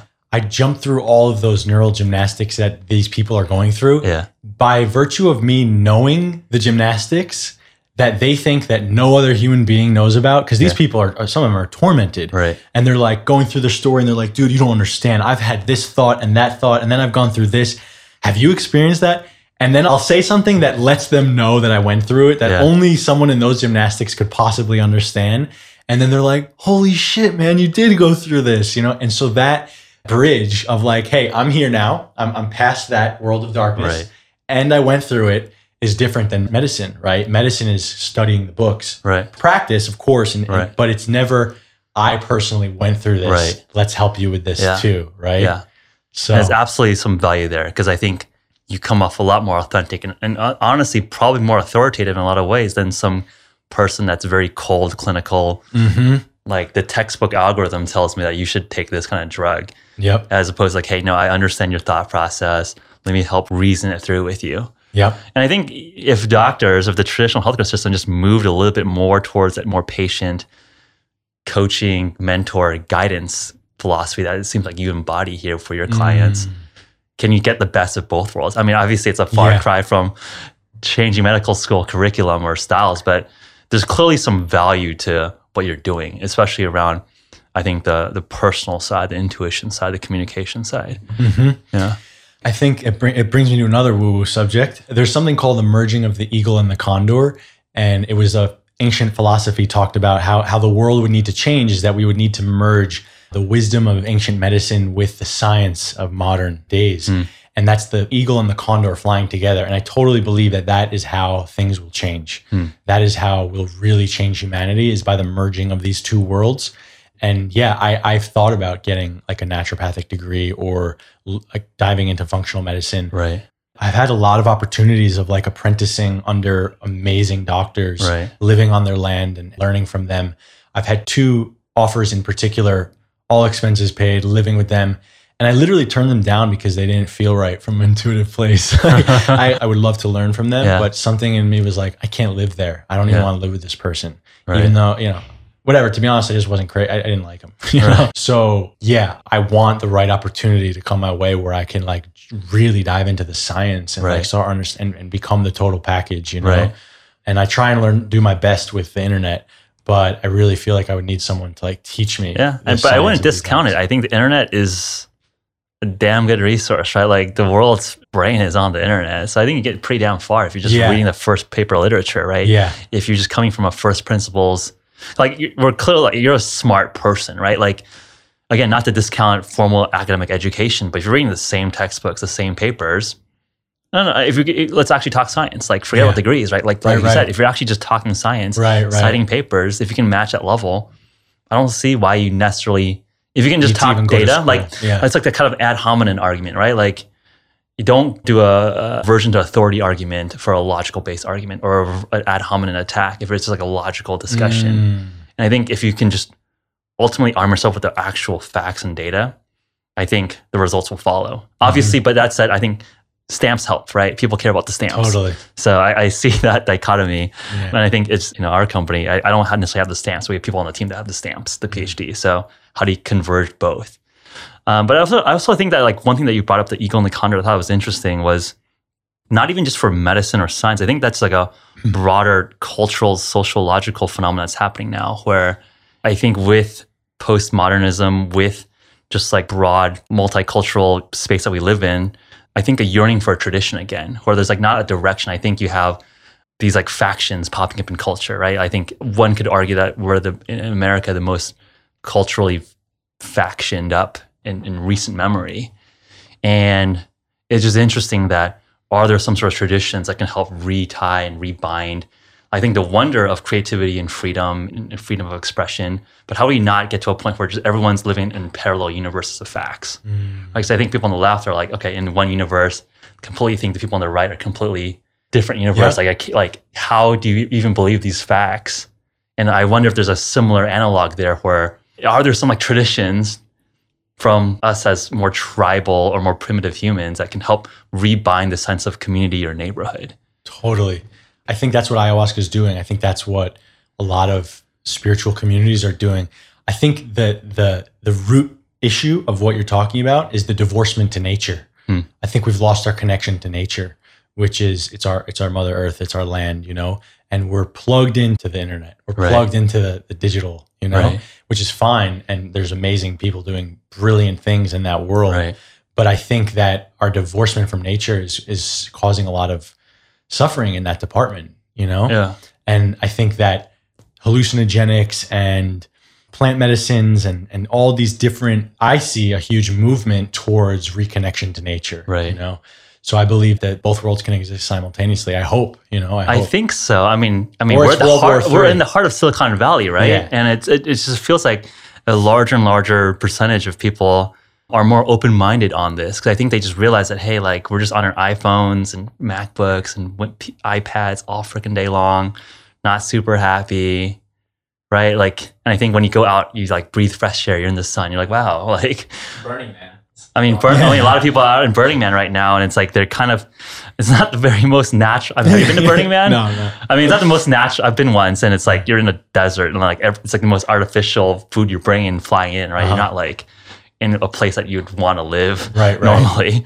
But there's some sense of just going more to this primitive existence where you're just like talking to people, Mhm. having a conversation, Yeah. like not just like posting like your, Right. your MVP pics of like you and your highlights. being present, you know, Yeah. being present with someone. I think that's what can change the world, you Yeah. know, presence. Truly, I believe that. Yeah. Yeah, and I think we're all just social creatures by by by nature, right? Like we've evolved socially, and I think people at the end of the day want to have social connections. Mm-hmm. Yeah. I mean, this is a, a wonderful conversation. So, Yeah. How do people find you? So, mm-hmm. Detox Dudes, like, what do you have in the pipeline for the rest of the year? yeah. I'm sure that you know people can find you at Detox Dudes, Yeah. but what are the main projects coming up? How do people stay tuned and follow up? Well, it's thedetoxdudes.com and it's the Detox Dudes on YouTube. Those are my two main channels. I also have a Facebook page. You can like me on there too. Basically, I do one to two retreats per year. I host retreats around the world and possible I'm going to be doing one in Colombia soon. Also possible I'm be doing one in Southern California. Still working out the details. Our ayahuasca No may or may not be a part of it. No okay. ayahuasca. okay, okay, Yeah. One day maybe. One okay. day. And then Just give some sense of you know what people could be searching for. Yeah. I have an advanced master course that I created. It took me a year to, to create. Uh, Arthur Moore is an amazing YouTuber. He filmed it uh, with me in, in California. Again, it took me five years of suffering and then a year to actually make it. Yeah. And that's my course that I sell basically on holistic health, detoxification, how to go from death to life, or how to go from, you know, how to optimize. It's like the whole spectrum there. Right. And so I really- basically our conversation, but like way more Way deep and yeah, every, detailed and With every supplement, there's, yeah, there's, there's just so much. so you got the sneak peek teaser. Totally. Yeah. If you're interested, you know, get that course. Yeah, yeah, Yeah. yeah, If you're interested in going deep with it, and if you're not interested in going deep with it, just watch my free YouTube videos. I'm also coming out with a new beginner course in the next month or two because the advanced course is like it's fucking intense. You know, it's a lot. It's for it's for serious seekers. You know. Yeah.